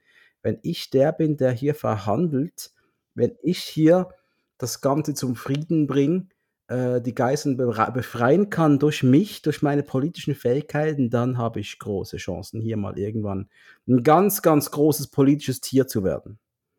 Ich werfe es ihm ja nicht vor. Man kann es ja versuchen. Ja, es sind auch Neuwahlen, ne? Es ist das Jahr der Neuwahlen, das darf man auch nicht vergessen. Da kann sich für so einen Senator schon mal einiges ergeben und er sucht dann das Gespräch mit Hassan. Mhm. Das ist auch immer eine gute Idee, sowas zu machen. Das hat man schon langsam gesehen, wenn du dem Terroristen helfen willst und du gerade noch ein bisschen Kokain zuvor hattest, dann ist meistens, so, naja. Wie hieß er? Alice? Ist Alice, oder? In Stipp langsam. Ja, Alice. Richtig. Fun Fact, für alle, die es interessieren sollte, die, der Film, der im Hintergrund läuft auf der großen Flugzeugleinwand, ist übrigens ein Gorilla zum Verlieben. Für alle, die es interessiert. Sehr schön, danke. Das, das, Pentagon unterdessen hat den Bombenbauer identifizieren können. Das handelt sich um, um, um Jean-Jacques äh, Demus. Der Hans Jakob. Ja, der auch noch eine entscheidende Rolle spielen wird. Aber jetzt an der Stelle weiß man als Zuschauer erstmal nur, wer die Bombe denn da wohl gebaut haben könnte. Ja. Und dass das ein ziemlicher Mistkerl ist, der am liebsten die ganze Welt brennen sehen möchte. Ja, so Joker-mäßig, keine Ahnung. Jetzt kommt der Top Gun-Moment, denn jetzt werden Kampfflugzeuge gestartet. Die Spannung wird jetzt auch von außen unerträglich. Jetzt weißt du, es kommt noch von außen eine Bedrohung du hast die Bombe, du hast Terroristen, jetzt kommen noch Soldaten ins Spiel. Ja, ja, ja, genau. Man entscheidet sich dazu, die Flieger schon mal in die Luft zu bringen, weil man ja immer noch keine Meldung hat. Man weiß immer noch nicht, ob der Trupp an Bord ist. und man muss sich jetzt schon mal darauf vorbereiten, dass eventuell äh, das Flugzeug abgeschossen werden muss. Und was wir davor noch sehen an Bord der 747 ist äh, die Bombe. Man hat sie nämlich mittlerweile gefunden. Es geht ja jetzt dann auch parallel daran, dieses Mistding irgendwie zu entschärfen. Und da soll Cahill dran. Genau, es ist eigentlich Cappy soll Cahill assistieren quasi. Er soll ihm sagen, was er machen muss. Und äh, Cahill hat, hat, hat die Finger und die Fähigkeiten eigentlich, das, das fertig zu bringen. Er ist der Einzige, der irgendwie noch. Er ist der Einzige, der einen Plan von so einem Riesenhaufen Elektronik hat, ja. Der, der kann damit vielleicht umgehen und äh, so sind jetzt die beiden ein Duo. Das Team wird dann auf ein Zeichen warten, bis die Bombe entschärft ist und dann will man zuschlagen, Strom ab, Nachtsichtgerät an, Terroristen umbringen, fertig. Oh, man ist sich ja an der Stelle noch einig darüber, dass man eigentlich zu wenig Leute hat, ne? Ja, und das, das finde ich einen geilen Spruch. Louis sagt ja, ich schaffe etwa vier. Ja, genau, drei bis vier. Ich schaffe ungefähr drei bis vier. Äh, Louis übrigens, äh, B.T. Wong, ne, haben wir noch gar nicht erwähnt. Der Dr. Wu aus Jurassic Park. Richtig. Unter anderem. Kann man an der Stelle ja ruhig mal sagen. Und es ist auch generell keine unsympathische Truppe an Menschen da oben. Nein, überhaupt nicht. Wobei der, der dritte im Bunde, dieser, der Blonde, da weiß ich jetzt den Namen gar nicht. Baker. Baker, der bleibt sehr blass von den Leuten. Die kriegen nämlich tatsächlich alle so ihre Momente, außer Baker, der fällt so ein bisschen hinten runter. Der wird gespielt von Whip Hubley. Und der hat in Top Gun mitgespielt damals. Ach was. Und der hat noch seinen kleinen Moment, hat er noch. Der wird dir nicht, vielleicht ist dir gar nicht aufgefallen, wenn du nicht bewusst warst, dass er Top Gun mitgespielt hat, aber da kommt ein kleiner Spruch von ihm. Ah, okay. Ja, musst du dann gleich nochmal. Ich könnte mir denken, wenn dann die Jets ankommen, ne? Ja, sehr, sehr schön. Ja, sehr ja, schön. ja, okay. Ja, Also das Team ist einer zu wenig und das heißt auch, Grant sagt auch gleich, nicht zähneknirschend, aber auch nicht gerade glücklich, was muss ich tun? Mhm. Bekommt dann eine riesen Shotgun in die Hand gedrückt. Wo hatten die die Shotgun her? Vielleicht gefunden im Gepäck. Vielleicht gefunden im Gepäck, genau. Sie haben nämlich ganz Alarm, sie haben ja Alarmstufe Rot 2 like das Gepäck durchsucht. Ähm, Mann von Welt fliegt mit Shotgun, ist ja Ja, klar. genau. Ich meine, komm, die Terroristen haben, haben äh, AK-47 an Bord geschmuggelt. Also Da haben wir gar nicht drüber wie, wie, wie zum Geier konnten die das alles bewerkstelligen? stimmt, haben wir nicht drüber geredet. Die ziehen die AKs ja effektiv aus einem Aus der Schrank. Küche. Genau. Deswegen musste der eine Terrorist ja runter in diese kleine Speiseküche da, ne?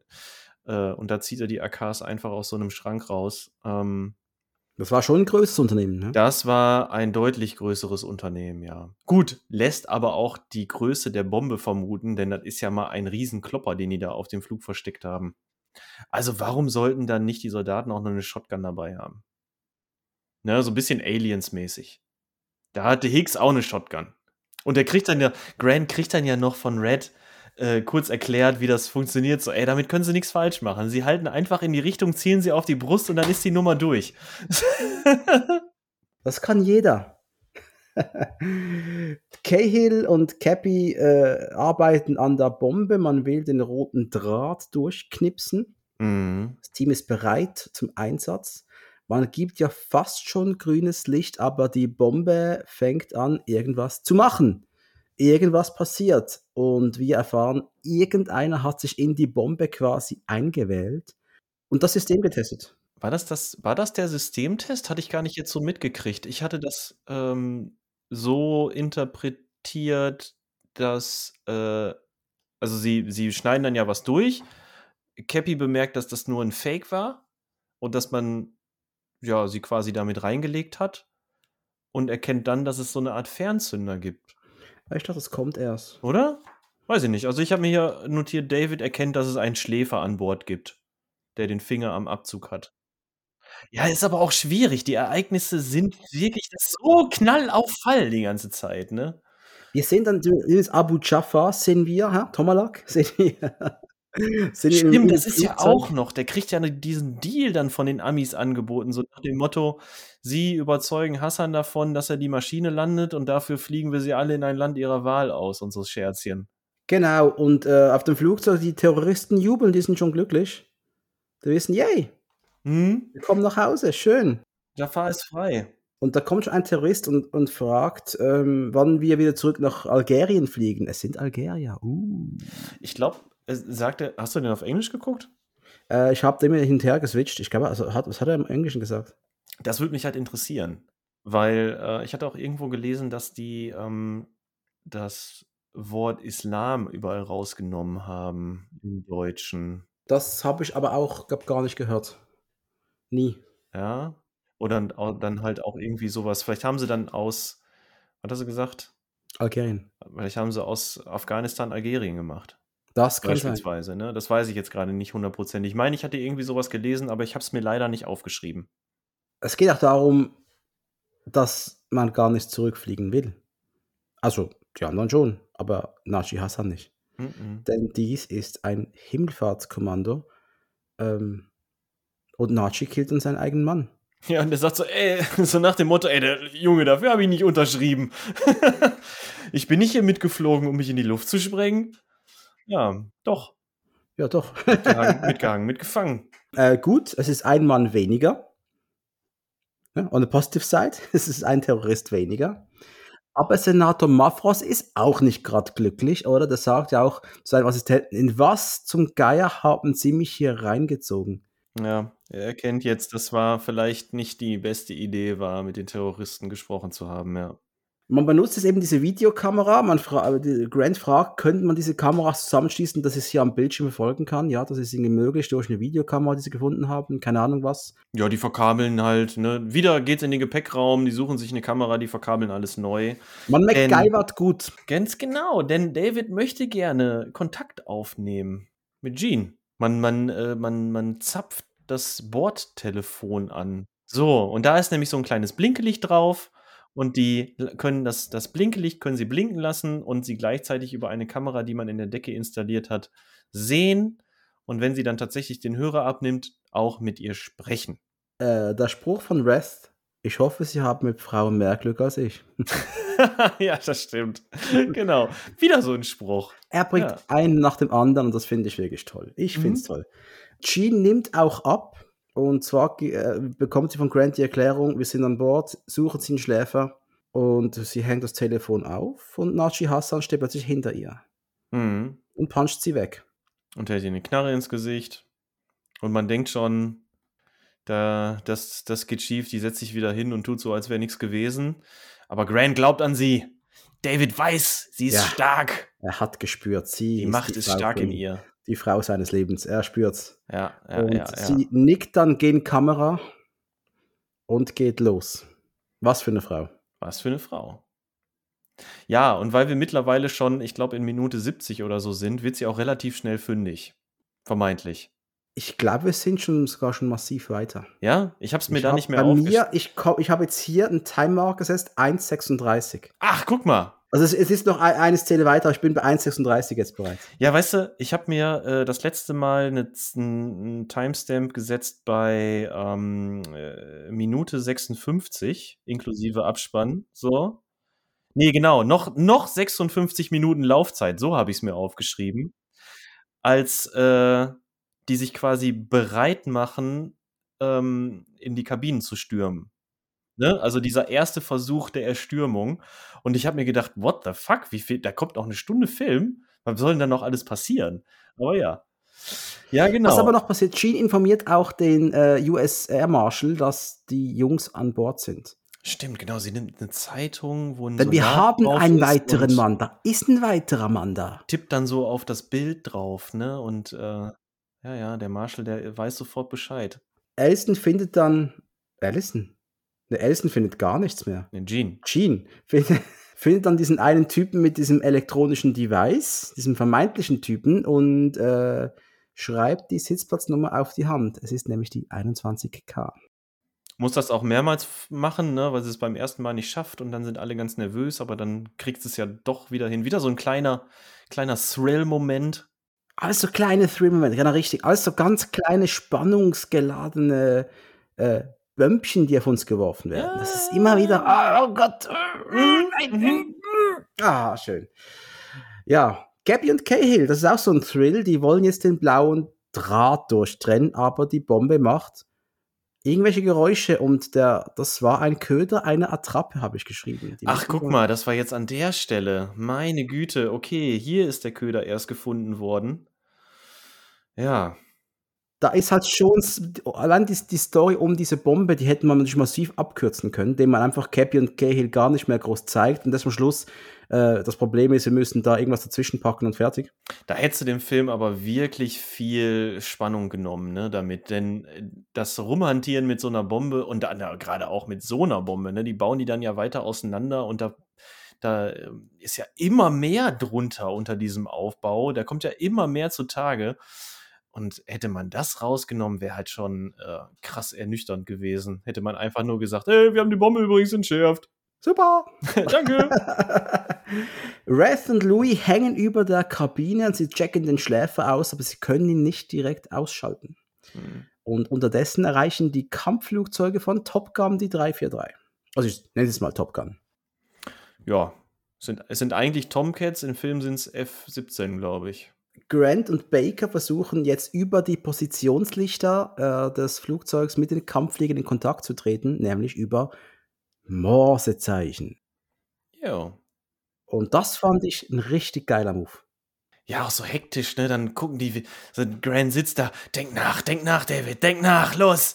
Und dann schnappt er sich dieses Buch, reißt da irgendwie die Seite raus, guckt, ja, jetzt müssen wir hier an die Platine und jetzt hängen sie da, machen sie da weiter, ähm, weist, den, weist den anderen die ganze Zeit an und versucht das dann sich irgendwie noch mit, mit Red irgendwie noch äh, kurz zu schließen. Und von Cappy kommt dann auch immer noch eine Rückmeldung zu der Bombe und so. Und die, die Ereignisse fangen an, sich zu überschlagen hier. Und Gleichzeitig, also du hast dann Cappy und du hast Cappy und und das geht immer hin und her. Dieser, dieser, ich nenne ihn mal Operationsraum, Cockpit und äh, die Jets und dann noch ähm, Red, der da irgendwie den, versucht, den Schläfer zu finden und so. Das geht so zack, zack, zack, zack, zack. Und du hast, äh, du hast Cappy und Cahill, die versuchen, die müssen jetzt so ein, ein Plastikdings zwischen so zwei Kontakte schieben. Also das, das, da nimmt dann, da will Cahill auch seinen, seinen, seinen Strohhalm nehmen, dazu, der er im Mund trägt, was sehr widerlich ist eigentlich, sonst ein bisschen der Strohhalm. Ich vermute, er hat mit dem Rauchen aufgehört. Er brauchte irgendwas, äh, was er, der kaut die ganze Zeit auf so Strohhalmen rum, genau. Martin Riggs hat Hunde, Hundekekse genommen. Stimmt. Das war auch eine Möglichkeit. Ey, Aber jedem, jedem was hilft halt. Ja, aber das Ding ist mit Infrarotstrahlen geschützt. Das ist auch geil. Also diese Bombe ist der letzte Schrei. Das ist ein, ein super Bombe. Äh, genau, Senator Marfos wird jetzt gebeten, mit dem Verteidigungsminister zu sprechen und wird von Nachi Hassan erschossen. So einfach ist es. Aus die Maus. Und das heißt jetzt auch für die Damen und Herren im Pentagon, es ist Zeit. Und die einsame Entscheidung wird getroffen. The executive decision has been made. Der, wir müssen die 343 runterschießen. Und auch weil Nachi Hassan sagt sowieso, jede Minute, die sie jetzt zögern, werde ich eine Geißel erschießen. Das wird er machen. Das macht der Typ, das ist keine Ah, Frage. auf jeden Fall. Der fängt in der ersten Klasse an und äh, schießt sich bis durch die Holzklasse durch. Ja, hat er keinen keinen Vertrag mit. Baker morst um sein Leben und äh, die Kampfflieger schnallen's. Die Mhm. verstehen es. Aber haben die Mas Maschine schon eingeloggt, ne? Die, die Rakete, die war schon entsichert, ja. Die waren schon bereit. Und was morst er konkret? Er morst A für Maria, Alpha One, 10 Minutes. Das ist alles, das muss reichen. Ja, ich meine, du musst es ja auch morsen. Das dauert ja auch seine Zeit, bis du den ganzen Satz fertig hast. Und das halt immer in Wiederholung, was Besseres hätte er nicht machen können. Ja, und ähm, ich habe mal, ich habe mal ein bisschen morsen können. Ich war ja mal so leicht pfadfinderisch, jungschalig unterwegs Mhm. und äh, habe das Morse-Alphabet damals gekonnt. Heute kriege ich jetzt nur noch SOS, geht noch. Hm, ja, gut, SOS kriegt man hin, genau. Dreimal kurz, dreimal lang, dreimal kurz, das kann man. Kurz, lang, kurz, stimmt oder? Ja, kurz. Äh, Auf die Reihenfolge kommt es Oh, nicht oh, an. oh, ja, du, musst, du musst nur zwei Du Buchstaben musst nur durchziehen, miteinander. du musst nur Ja, durchziehen. du genau. musst nur durchziehen, dann ergibt es irgendwann Sinn. Und die, und die 343 bekommt dann auch die Erlaubnis, 10 Minuten weiter zu fliegen. Die wissen jetzt, äh, sie haben 10 Minuten Zeit. Ja. Und Sergeant Baker macht dann auch noch ein Kompliment an diese Spinner von der Air Force Staffel. Was wohl ziemlich klar so ein, so ein kleiner Nord ist an seine Zeit bei Top Gun. Okay. Fand, ich, okay. fand ich sehr, sehr geil. Und was auch noch witzig ist, dass Dank an, Wiki, äh, an, an IMDb an dieser Stelle, Kurt Russell und Whip Hubley, das waren mal Schwager. Ja, richtig. Finde ich auch geil. Genau. da war man mit seiner Schwester verheiratet. Richtig, Kurt Russell war mit der Schwester verheiratet. Richtig witzig. Ich glaube, da war es schon nicht mehr, oder? Aber keine Ahnung, ich weiß Wahrscheinlich, nicht. Wahrscheinlich, weiß ich nicht. Äh, da kenne ich mich jetzt auch in der Vita von Kurt Russell nicht aus. Und in der Regel interessiert mich auch nicht, wann ein Schauspieler mit wem verheiratet war. Ähm, aber ja, genau, die kannten sich auf jeden Fall nicht nur von dem Dreh. Nein, nein, nein, die haben schon Weihnachten gefeiert zusammen. Grant muss jetzt in Aktion treten, denn die Zeit, die Bombe zu entschärfen, das ist, das fünf Minuten reichen nicht mehr. Man muss jetzt Gas geben. Grant tritt in Aktion. Genie wird in die Bordküche gebeten. Mit übers Telefon kommen sie runter, oder? ja, gemacht? aber auch in äh, nicht mehr in Absprache mit dem restlichen Team. Ne? Grant fällt jetzt selber eine Entscheidung, er wächst dann jetzt quasi ja über sich hinaus, oh, er schnappt sich die, die Waffe. Executive Decision. Äh, ja, ja, absolut. Und er nimmt ja dann alleine Kontakt mit Jean auf und äh, bittet sie, nach unten zu kommen. Und dann hat er ja dann diese fette, schallgedämpfte Waffe in der Hand. Und mit Jean vor sich rückt er einfach vor. Er geht einfach mitten in die Passagier. Ja. Ich, ich liebe es. Ich, ich liebe es. Der Mann, der eigentlich ein Bürohengst ist, mhm der hat irgendeinen Sweater angezogen, den er wohl beim, beim Koffer gefunden hat, so einen blauen Sweater, so ein, so, ein, so, ein, Hoodie, hat die Haare mit Wasser nach hinten gegelt, fast schon sigalesk, muss ich sagen. ein bisschen. Der Marshall hat es auch bereits geschnallt. Das sieht nämlich, der kommt gerade vom Scheißhaus. Genau. Das fand ich geil. Der kommt gerade vom Kacken, kommt da aus der Toilette raus. Ja, genau, und sieht die beiden da. und äh, sie, sie schauen sich an und er so, okay, verstehe. Mhm, mhm. Und ja, ja, Grant geht jetzt den Schläfer ausschalten. Aber es ist der falsche. Ja, genau. Es war nämlich einfach nur ein Typ aus Antwerpen, der seine Diamanten in Sicherheit bringen wollte. Der zu Beginn noch seine Sitz Sitzplatznachbarin ziemlich angepflammt hatte wegen irgendwas. Da war doch zu Beginn des Films irgendwas. Und ja, er hat ein, er hat so eine Art kleinen Safe dabei, ne? Er macht ja immer, er drückt ja immer ein paar Zahlen, dann klappt das auf dann guckt er da rein, man sieht nicht, was er, was er sich anguckt, dann klappt das wieder zu und verriegelt das wieder. Und das sieht halt so aus, als wäre das so ein, ja, halt ein Electronic Device. Ne? Aber statt eines Fernzünders fallen David dann einfach nur Diamanten entgegen. In den 90er Jahren war es ja, zumindest bei uns, ziemlich in, so kleine Datenbanken zu haben. Weißt du, was ich meine? Mhm. Hast du auch so eine gehabt? Ja, ich hatte auch so eine. Von Casio? Das weiß ich nicht mehr. Wir haben eine gehabt, wir konnten uns Nachrichten hin und her schicken.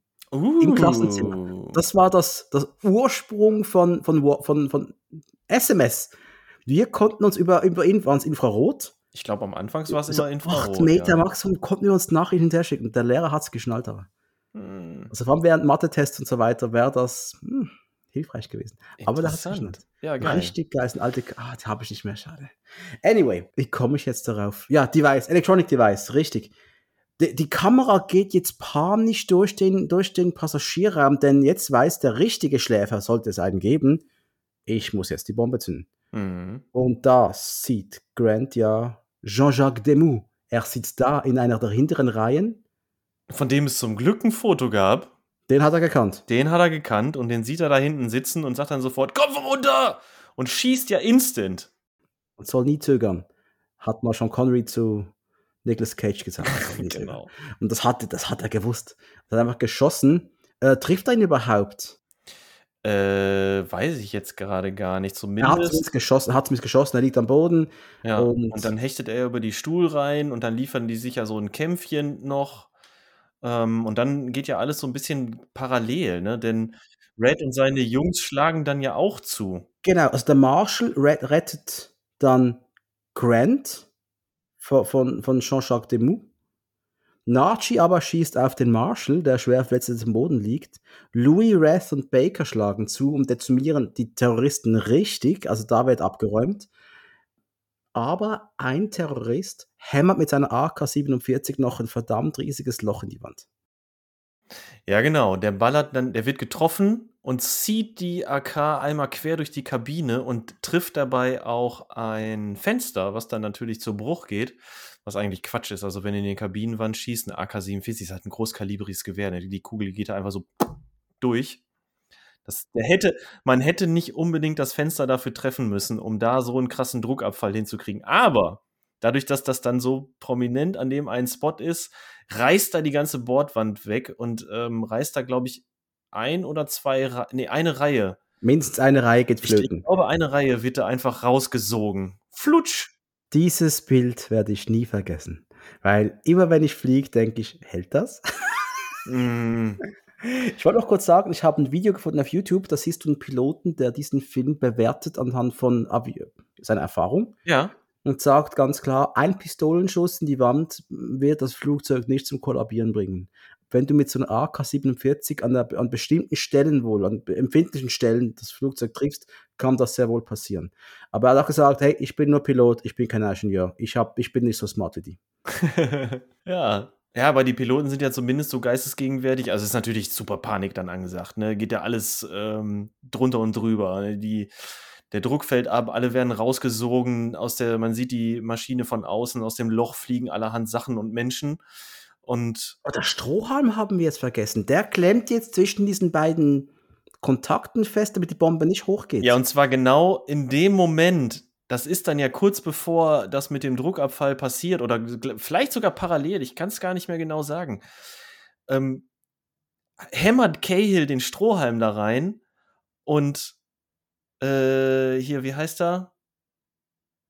Und der Schläfer Jean-Jacques drückt auf den Auslöser. Na, er schafft es ja. Er erreicht noch mal sein Device und ähm, drückt die Enter-Taste. Und Grant kriegt das Ding dann noch zu fassen und dann steht da noch Detonating, Detonating, Detonating. Und, und dann sieht man den Strohhalm, wie er in der, in der Vorrichtung steckt und die Explosion verhindert hat. Ja, genau. Und dann werden alle nach draußen gesogen. Die, das nicht alle. Ne? Ja, aber schon ein, ein paar. paar.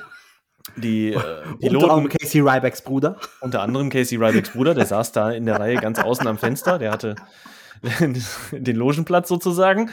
Und, und die Piloten sind so geistesgegenwärtig, drücken die Maschine runter, so weit runter, dass der Druck sich stabilisiert und alle wieder äh, ja, sich normal bewegen können. Ja. Die Piloten machen bislang einen guten Job.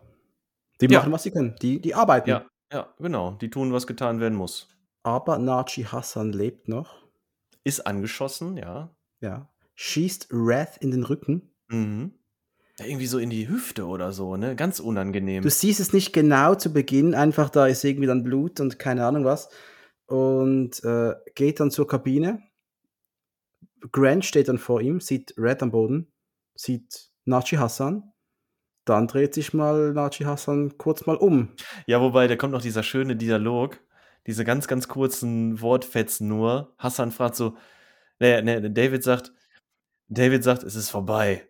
Und Hassan, Wer sind Sie? Und David, niemand. No one. ist wunderbar. Er ist, er ist, halt ein richtiger Typ, so wie du und ich. Ja, typ, ja genau. Sowas würde ich in dem Moment er auch sagen. Er trägt Brille. Ich bin niemand. Sowas würde ich in dem Moment auch sagen. Ich würde sagen, ich bin Dominik Cook vom Action Cult Podcast. Vielleicht kann ich noch ein paar Downloads generieren, wer weiß. Naja, und in dem Moment genau das, was du gerade sagtest. Hassan macht den Wirbelwind mit seiner Scorpion und ähm, hämmert da mal ein ganzes Magazin ins Cockpit rein. Ja, und dann machst du und du merkst dann gleich, ja, die sind tot und ja auch gleich die Piloten, denn also wir sind jetzt, jetzt geht's abwärts. Mhm. Wir sind am Sinken. Äh, Grant schwingt sich ans Steuer. Oh, und, und dem geht mächtig der Kackstift in dem Moment. Da, da das braune Auto will die Garage verlassen, ich sag's dir. Aber ganz gewaltig. Aber Grant kann ja, das ist, das finde ich eben geil, er kann ja eigentlich fliegen, zumindest einmotorige Maschinen. Das heißt, er hat ein Grundwissen von, ich habe schon mal geflogen, ich kann was Kleines bedienen. Das ist das Gleiche, einfach in groß. Ich fahre ich fahr Auto, ich kann vielleicht einen Lastwagen fahren. Ich weiß ja, es nicht genau. Aber ich war aber so auf Anhieb, ich weiß es nicht, ey. Ja, man muss es einfach mal glauben. Ich meine, er wächst dann ja endgültig über sich hinaus an der Stelle und ähm, geht mit dem Ding dann in den Landeanflug, ne? Und kann sich übrigens auch nicht verständigen, denn das Funkgerät scheint irgendwie tot zu sein. Er weiß auch nicht, wie es hinkriegt, hat auch keine Zeit, sich damit zu befassen oder so. Aber Genie ist da. Aber Genie ist da. Die bezaubernde Genie ist da. Und das hat auch dieser, dieser Pilot äh, in diesem YouTube-Video auch gesagt, die, die Stewardessen sollte man nie unterschätzen. Die wissen Dinge, das, das glaubt ihr nicht über Flugzeuge. Die wissen Dinge. Und dass die dann auch ihm völlig hilft, hilft mit dem Pilotenhandbuch und alles, macht für ihn auch völlig Sinn. Alles klar. Dass die dann auch sagt, hey, ist der Flughafen das und das und das macht alles, das macht alles Sinn für ihn. Sehr, sehr geil. Ich könnte das Video verlinken in die Show Notes eigentlich. Macht vielleicht noch Sinn. Ähm, äh, Genie nimmt das Flughandbuch zur Hand. Äh, Grant sagt, hey, das ist ein, das muss ein Riesenwelt sein, nimm's mal raus. Äh, ich muss Dinge wissen jetzt. Wie Geschwindigkeit, was, was muss ich machen beim Landeanflug? Was, was, was, was, was, what the fuck muss ich machen? Mhm. Und ich stell's dir mal vor, du bist, du musstest dieses Ding fliegen, du hast 300 Seelen an Bord, irgendwas, keine Ahnung, und du musst das Teil einfach landen, du bist kaputt. Und du bist schon über Land. Also es geht runter. Ne? Es geht runter, du bist du schon. kannst nicht noch eine Schleife fliegen oder so und dann nochmal ein bisschen auf Hilfe warten oder dir in Ruhe die Instrumente angucken, bis du den richtigen Funksender gefunden hast oder so. Nope. Das Ding muss runter. Was ist alles noch diese Panik unterstützt, sind diese Geräusche. Immer wieder, ne? Auch so geil. Er, ver er vergisst ja dann auch die ganze Zeit immer irgendwas ähm, äh, ja, irgendwelche Hebel zu ziehen, wie mit den Landeklappen zum Beispiel. So, irgendwas stimmt nicht, irgendwie sieht rudelt mir ab, ich, ich weiß nicht, was ich machen soll. Ja, die Landeklappen. Ah, oh, scheiße, ja, natürlich, die Landeklappen. Und dann muss er ja wieder hochziehen. Den ersten Landeversuch vergeigt er nämlich komplett. Und dann zieht er wieder hoch und denkt sich, ah gut, jetzt haben wir erstmal geschafft, was machen wir jetzt? Dann wieder, nee, nee, nee, ach scheiße, Fahrwerk wieder rein. Und so. Was ich, was ich, was ich sehr geil fand von der ganzen Dramatik her und auch von, von für mich einer gewissen Logik, Grant kann nicht richtig fliegen. Er hat, er kann nur einmotorige Maschinchen fliegen, nicht mal das hat er schon richtig gemacht. Und er müsste jetzt wieder eine Schlaufe fliegen und sagt, ich kann keine Schlaufe fliegen. Ich weiß nicht, wie das geht. Ich kann das nicht. Und ich fand das völlig glaubwürdig. Wenn du mal ein Videospiel gespielt hast, wo du fliegen musst, wie GTA 5, ich hasse generell Flugmissionen bei GTAs. Das ist die größte Scheiße. Und, ja. und die Sache mit dem Fallschirm ist die allergrößte Kacke ever. Das werde ich nie, schaffe ich nie. Anyway, ähm, äh, er sieht dann, also er zieht wieder hoch und sieht, okay, ich kann nicht zurück, weil ich kann keine Schlaufe aber da drüben sehe ich meinen Flughafen, wo ich als Flugschüler immer wieder runterkomme. Ich weiß, dass ich es kann. Ich Landebahn weiß, 26. Fredericks Airfield. Und äh, ich habe jetzt hier sehr plump geschrieben, es wird gelandet. ja, ja, ja, wobei vorher Gene ähm, unterstützt ihn dann ja noch mal so ein bisschen. Ne? Er redet ja da die ganze Zeit so, irgendwas habe ich vergessen, denk nach, denk nach, da habe ich an alles gedacht. Und sie sagt dann ja irgendwann, nee, scheiß doch mal drauf, jetzt lande einfach diese verdammte Maschine. Und er besinnt sich dann wieder, ist halt wie so eine wortwörtliche Ohrfeige, könnte man sagen. Und er sagt dann, ja, stimmt, einfach das Maschinchen fliegen. Er ist ein Overthinker. Er überdenkt alles 20 Mal. Das sieht man im Film so gar nicht wirklich, aber es passt zu der seiner Figur. Er ist ein Denker. Der überdenkt jeden Aspekt seines Lebens 20.000 Mal. Hier kann er nicht mehr denken. Er muss einfach machen jetzt. Finde ich geil. Ja, und er rasiert dabei das halbe Flugfeld weg. Kann passieren. In einer wunderschönen Miniaturszene.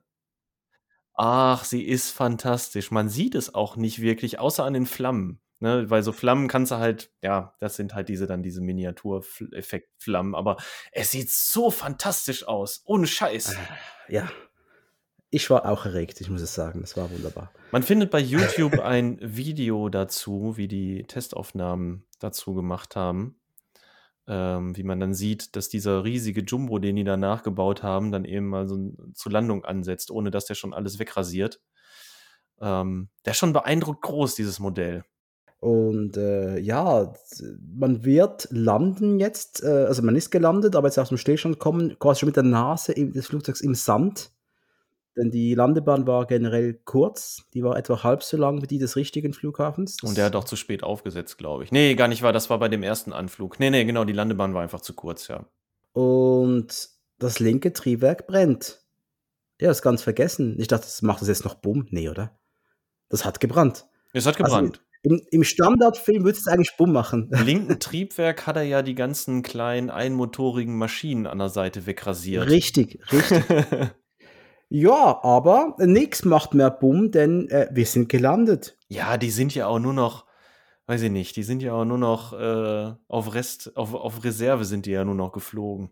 Wurde ja auch ein paar Mal erwähnt, glaube ich.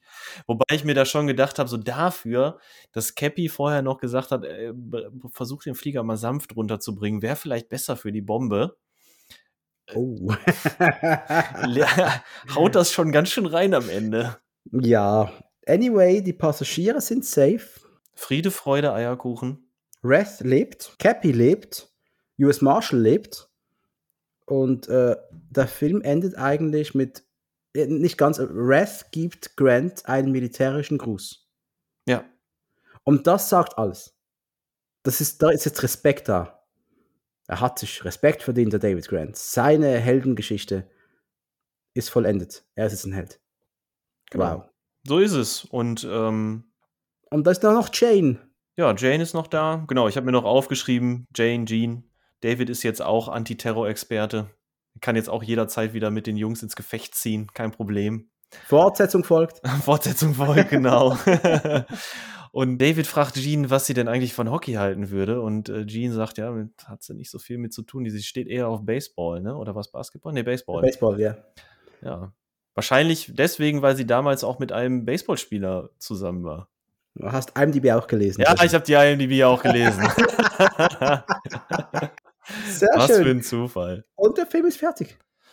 Ja, und wir hören Frank Sinatra am Ende. Ganz stirb langsam mäßig. Das war ja Let It Snow, ein anderer war Dean Martin, glaube ich, oder? Dean Martin, ja, meine ich auch. Ja, Dean Martin, genau. Und jetzt hier ist es Frank Sinatra, hat aber den gleichen Vibe, will ich sagen. Ja, ja, ja, voll, voll. Ja, niemand denkt mehr an die toten Piloten. Niemand gedenkt den toten Passagieren, die aus dem Flugzeug gezogen wurden. Über den Senator wird auch kein Wort verloren und äh, erst recht nicht über Colonel Travis. Über Casey Ryback. Ja. Man hat ihn kaum gekannt. Ja, das war jetzt auch für uns. Man hat bemerkt, es ist zwei Stunden irgendwas. Ich werde noch ein paar, paar Sachen rausschneiden hier. Ähm, ist eine kürzere Folge geworden, hä? Ist aber auch nicht schlimm, muss ich sagen. Nee, es ist bei null, gar nicht. Es ist nur spannend, dass ohne Sigar, ihr kommt schneller durch. Ist schon hart, oder? Gut, dass jetzt nicht mehr so viele Filme mit Nebenrollen kommen. also mit ihm in einer Nebenrolle. Abspann, sie gab das zweite genannt. Jetzt wird er das zweite genannt. Nach Kurt Russell. Ja, aber auch erst da.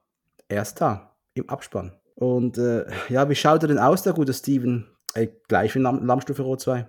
Exakt gleich, ne? Da hat sich nicht viel verändert. Wurde das Back-to-Back -back gedreht vielleicht? Auf jeden Fall, glaube ich, sehr zeitnah zueinander. Mhm. Denn, und jetzt kommt's, wir werden ja bald über einen weiteren Sigalfilm sprechen, der aus dem gleichen Jahr ist. Ja, er war sehr untriebig. Mhm. Ah, es sah ein bisschen anders aus, das kann ich jetzt schon sagen. Ja, werde ich dann noch mal genauer darauf achten. Kann ich nämlich jetzt gerade aus dem Stehgreif gar nicht mehr bestätigen. Nee. Wir haben mal so eine verletzten Skala gehabt. Die habe ich wie immer hier. Ich schreibe jetzt einfach tot Flugzeug. Hat den Adler gemacht. Flugzeug. Also ja, was, was soll was soll ich auch sagen? willst du, willst du Fazit machen, Jan? Ja, kann ich mal versuchen. Ähm, ich habe es ja gerade schon zwischendurch erwähnt, es war ja das erste Mal, dass ich den Film jetzt am Stück gesehen habe. Und äh, obwohl ich ihn ja eigentlich in, in allen Teilstücken schon mal, äh, alles schon mal gesehen habe, war das doch jetzt echt schön, alles mal auf einmal gesehen zu haben. Es ist ein, ein wirklich, wirklich guter Thriller, der richtig krass voranschreitet, obwohl er eine Laufzeit von zwei Stunden hat, aber die scheint auch zu keiner Zeit wirklich verschwendet. Äh, man hat wenig Zeit zum Durchatmen, die braucht man aber gar nicht, weil das alles, was man sieht, ähm, durchgehend spannend ist. Hm. Ah, was haben wir noch? Er bietet vielleicht nicht so viel, so viel überbordende Action, würde ich sagen. Davon hat er gar nicht so viel drin. Aber die Action, die drin ist, ist aber auch nicht so weich gelutscht. Ganz und gar nicht. Die haut schon rein. Und ich finde, der Film nimmt sich selber, nimmt sich selber ähm, in, in vernünftiger Art und Weise ernst, ohne das, so wie man das von heute kennt, äh, alles wieder ironisch zu brechen. Und da passen dann auch diese vermeintlich lustigen Sprüche von Legosiamo rein. Ziemlich gut sogar. Mm. Und das finde ich immer so ein bisschen erfrischend. Weißt du, was ich meine? Na klar. Da stolpert man heutzutage so oft drüber und dann guckt man sich so ein Ding wieder an und denkt sich, ach Gott sei Dank, es geht auch anders. Oder es ging mal anders. Vielleicht geht es auch irgendwann wieder anders. Ich will es hoffen, ey. Ja, äh, wenn ich jetzt wirklich noch was ankreiden wollen würde, dann könnte ich sowas sagen wie, mh, hm, der ganze Thrill, die ganze Spannung besteht eigentlich oder zieht sich nur aus einer Reihe von, aus einer Reihe von Zufällen, aus aneinandergereihten Problemen. Gut, solche, so sind solche Drehbücher aufgebaut. Teilweise ist das Drehbuch aber auch faul geschrieben. Wir haben es ja zwischendurch erwähnt, ne? Und das sind dann einfach so Probleme, die werden aneinandergereiht, die müssen abgearbeitet werden. Ähm, ja.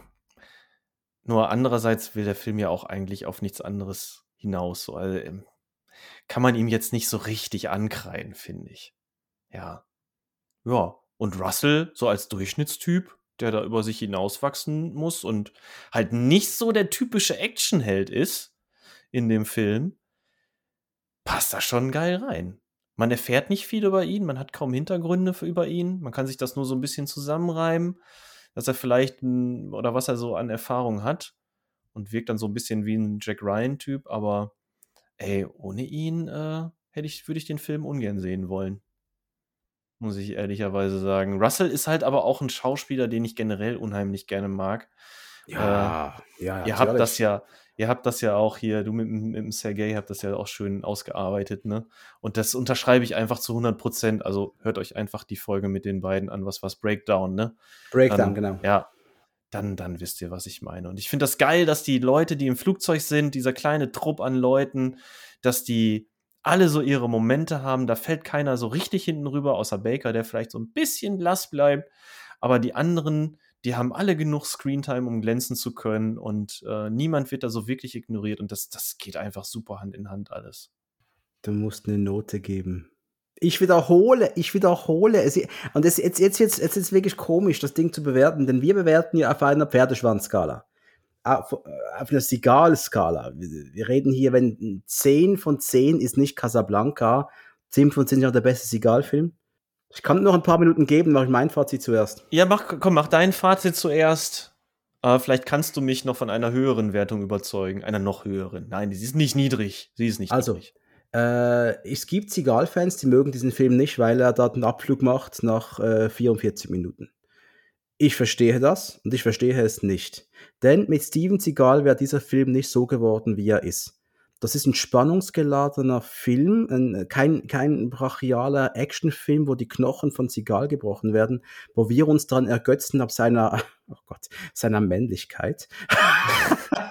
Aber sagen wir Film, doch einfach, ob, ob seiner äh, unnötigen Brutalität. Ja, richtig. Äh, Spaß haben mit der Knochen verbogen werden. Nein, das gibt es hier nicht. Der Film wollte damals schocken, er wollte die Zuschauer ins Kino holen. Da ist Steven Seagal und ich lasse euch im Glauben, dass, dass der wird ja, da, da, da passiert nichts. Und dann stirbt er. Und das Publikum war schockiert. Auch Roger Ebert hat gesagt, als Seagal da einen Abflug gemacht hat, ah, ich, da bin ich aufgegangen, da, da ist, da ist damit habe ich nicht gerechnet das hat keiner kommen sehen. Und äh, das darf man dem Film, diese mutige Entscheidung, diese einsame Entscheidung, die die Drehbuchdreher da getroffen haben, das darf man wirklich mal honorieren. Man lässt diesen vermeintlichen Actionstars einfach mal sterben und übergibt das Ganze Kurt Russell, der äh, Joe Every, Joe, heißt Joe Everybody, Joe, Joe Jedermann ist, Joe Somebody, keine Ahnung. Dieser, dieser, dieser Durchschnittsdude mit Brille, der ein Analyst ist, und äh, nicht mal, wenn eine, eine, Frau nur über Hockey ansprechen kann, was, was für eine Masche hatte drauf. Ähm, äh, der Film, spannend ohne Ende, äh, äh, ist jetzt nicht ein Meisterwerk, Hollywood-Meisterwerk. Das ist jetzt keines dieser Action-Spektakel, wo jeder drüber spricht wie Lethal Weapon oder Stirb langsam. Aber er ist richtig gut. Und er fliegt unterm Radar, ne? Er fliegt massiv unter dem Radar. Und jetzt komme ich noch ganz kurz, das haben wir gar nicht gemacht. Der hat auch gut eingespielt. Der hat, äh, der hat, der hat, der hat ein Budget von 55 Millionen gehabt, hat weltweit 121 Millionen eingespielt für von fast 30 Jahren. In, der, in Deutschland 1,1 Millionen Zuschauer. Das war völlig okay. Also das sind gute Zahlen, das ist ein guter Film, den, den auch mal wieder kein Schwein irgendwie auf dem Radar hat. Er ist momentan auf Netflix zu sehen. Schaut ihn euch an, ist ein geiler Film. Und was für eine Note ich geben soll. Ich kann nicht anhand von Sigal bewerten. Ich bewerte jetzt halt wirklich hier die große Ausdruck. Ich bewerte einfach den Film. Ich gebe dem eine 8 von 10. Also es ist ein spannender Film. Es ist kein Meisterwerk. Er thrillt dich aber ohne Ende und macht auch einfach Spaß und äh, lässt dich danach äh, kaputt in den Sessel zurückfallen. Also, ach Gott, das war, das war jetzt eine Tortur, hey. Das war's für ein Flug. Ja, der ist schon schweißtreibend, das stimmt. Ähm, ich werde dem Film, klar, kannst du keine Siegerskala anlegen, also das äh, brauchen wir nicht weiter drüber diskutieren, werde dem Film eine 7 von 10 geben. Ähm, denn, wie gesagt, so ein bisschen im Drehbuch sehe ich so ein paar Schwächen und es stört mich auch, wie der Film zu Ende geht. Nämlich, dass die Leute, die dafür draufgegangen sind, jetzt nicht nur Colonel Travis, ähm, also Seagulls Rolle, sondern auch die anderen, wie zum Beispiel die Piloten oder der Senator oder so. Das, verdammt nochmal, da muss man doch am Ende nochmal, weißt du, das hat mich gestört. Das war mir nicht menschlich genug am Ende. Da soll so, da soll so eine Menschlichkeit am Ende erzeugt werden, indem er da so richtig lazy einfach mit der Frau anbandelt. Und das war mir zu plump. Das okay, war mir zu dumm. Jetzt challenge ich dich zurück. Wirfst du stirb langsam genau das gleiche vor, wenn gegen Ende Alice und Mr. Takagi einfach vergessen gehen und äh, der John McClane mit seiner Frau abzischt in der Limousine. Äh, dass, dass Takagi nicht mehr erwähnt wird, finde ich blöd, aber Alice war ein Arschloch. so, da ist nicht, da ist nicht schlimm. So, aber äh, gut, Colonel Travis war auch ein Arschloch, aber trotzdem war er derjenige, der dieses ganze Ding überhaupt möglich gemacht hat und die Piloten waren alles andere als Arschlöcher. Also ganz im Gegenteil. Ne, selbst da hätte man zumindest mal irgendwie. Ach, einen Texttafel hätte mir schon gereicht. Weißt du?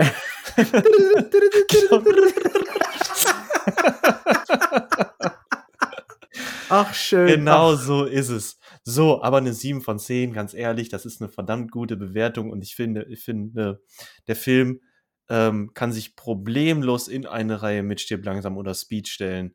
Ähm, da ist der, in der Riege ist der richtig gut aufgehoben. By the way, es gibt ja sowieso so ein paar Stirb langsam Dinger, ne?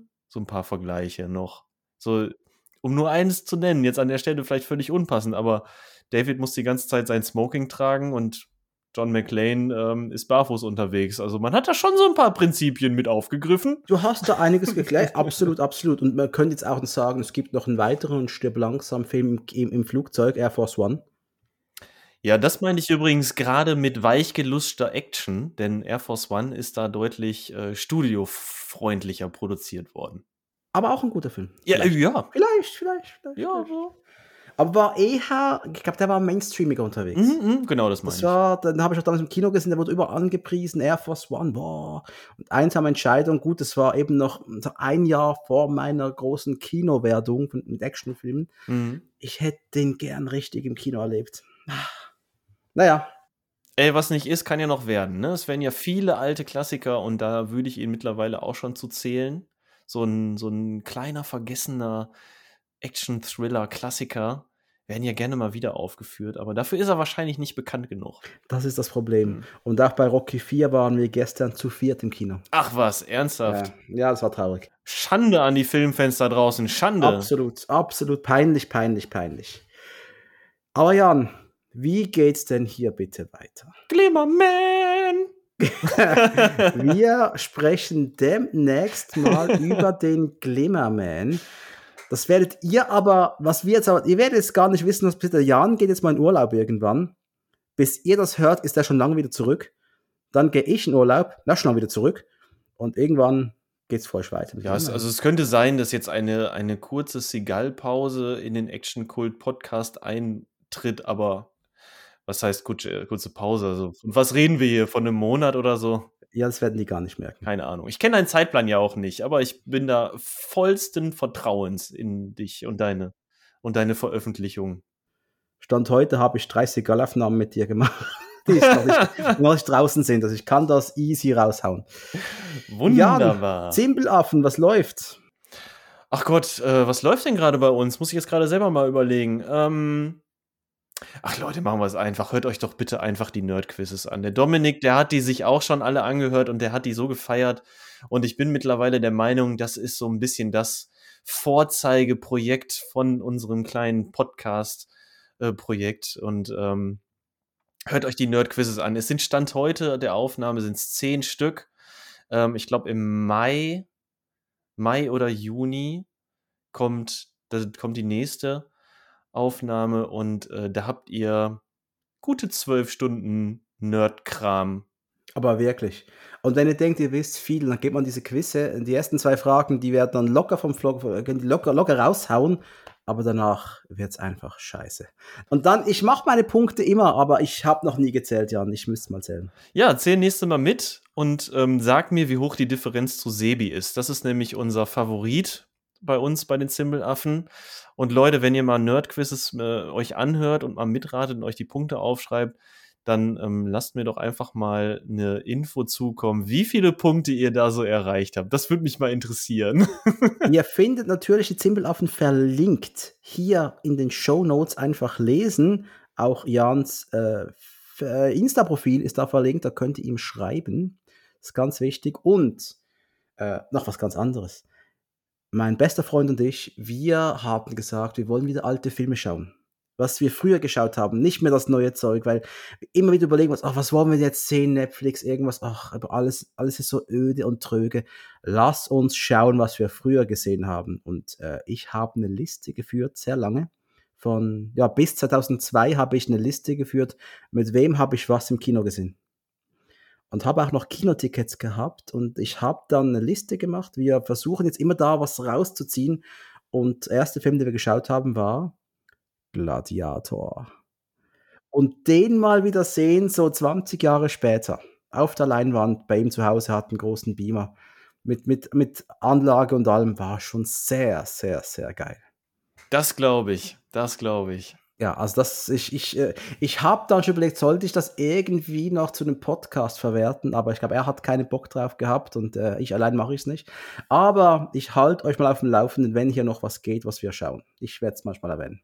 Gut, Dominik und ich werden weiterhin die, unsere Segal-Filmbesprechungen avisieren und äh, uns da fröhlich durchquatschen, könnte man sagen. Und das wird auch bei Glimmerman, glaube ich, wieder echt witzig werden.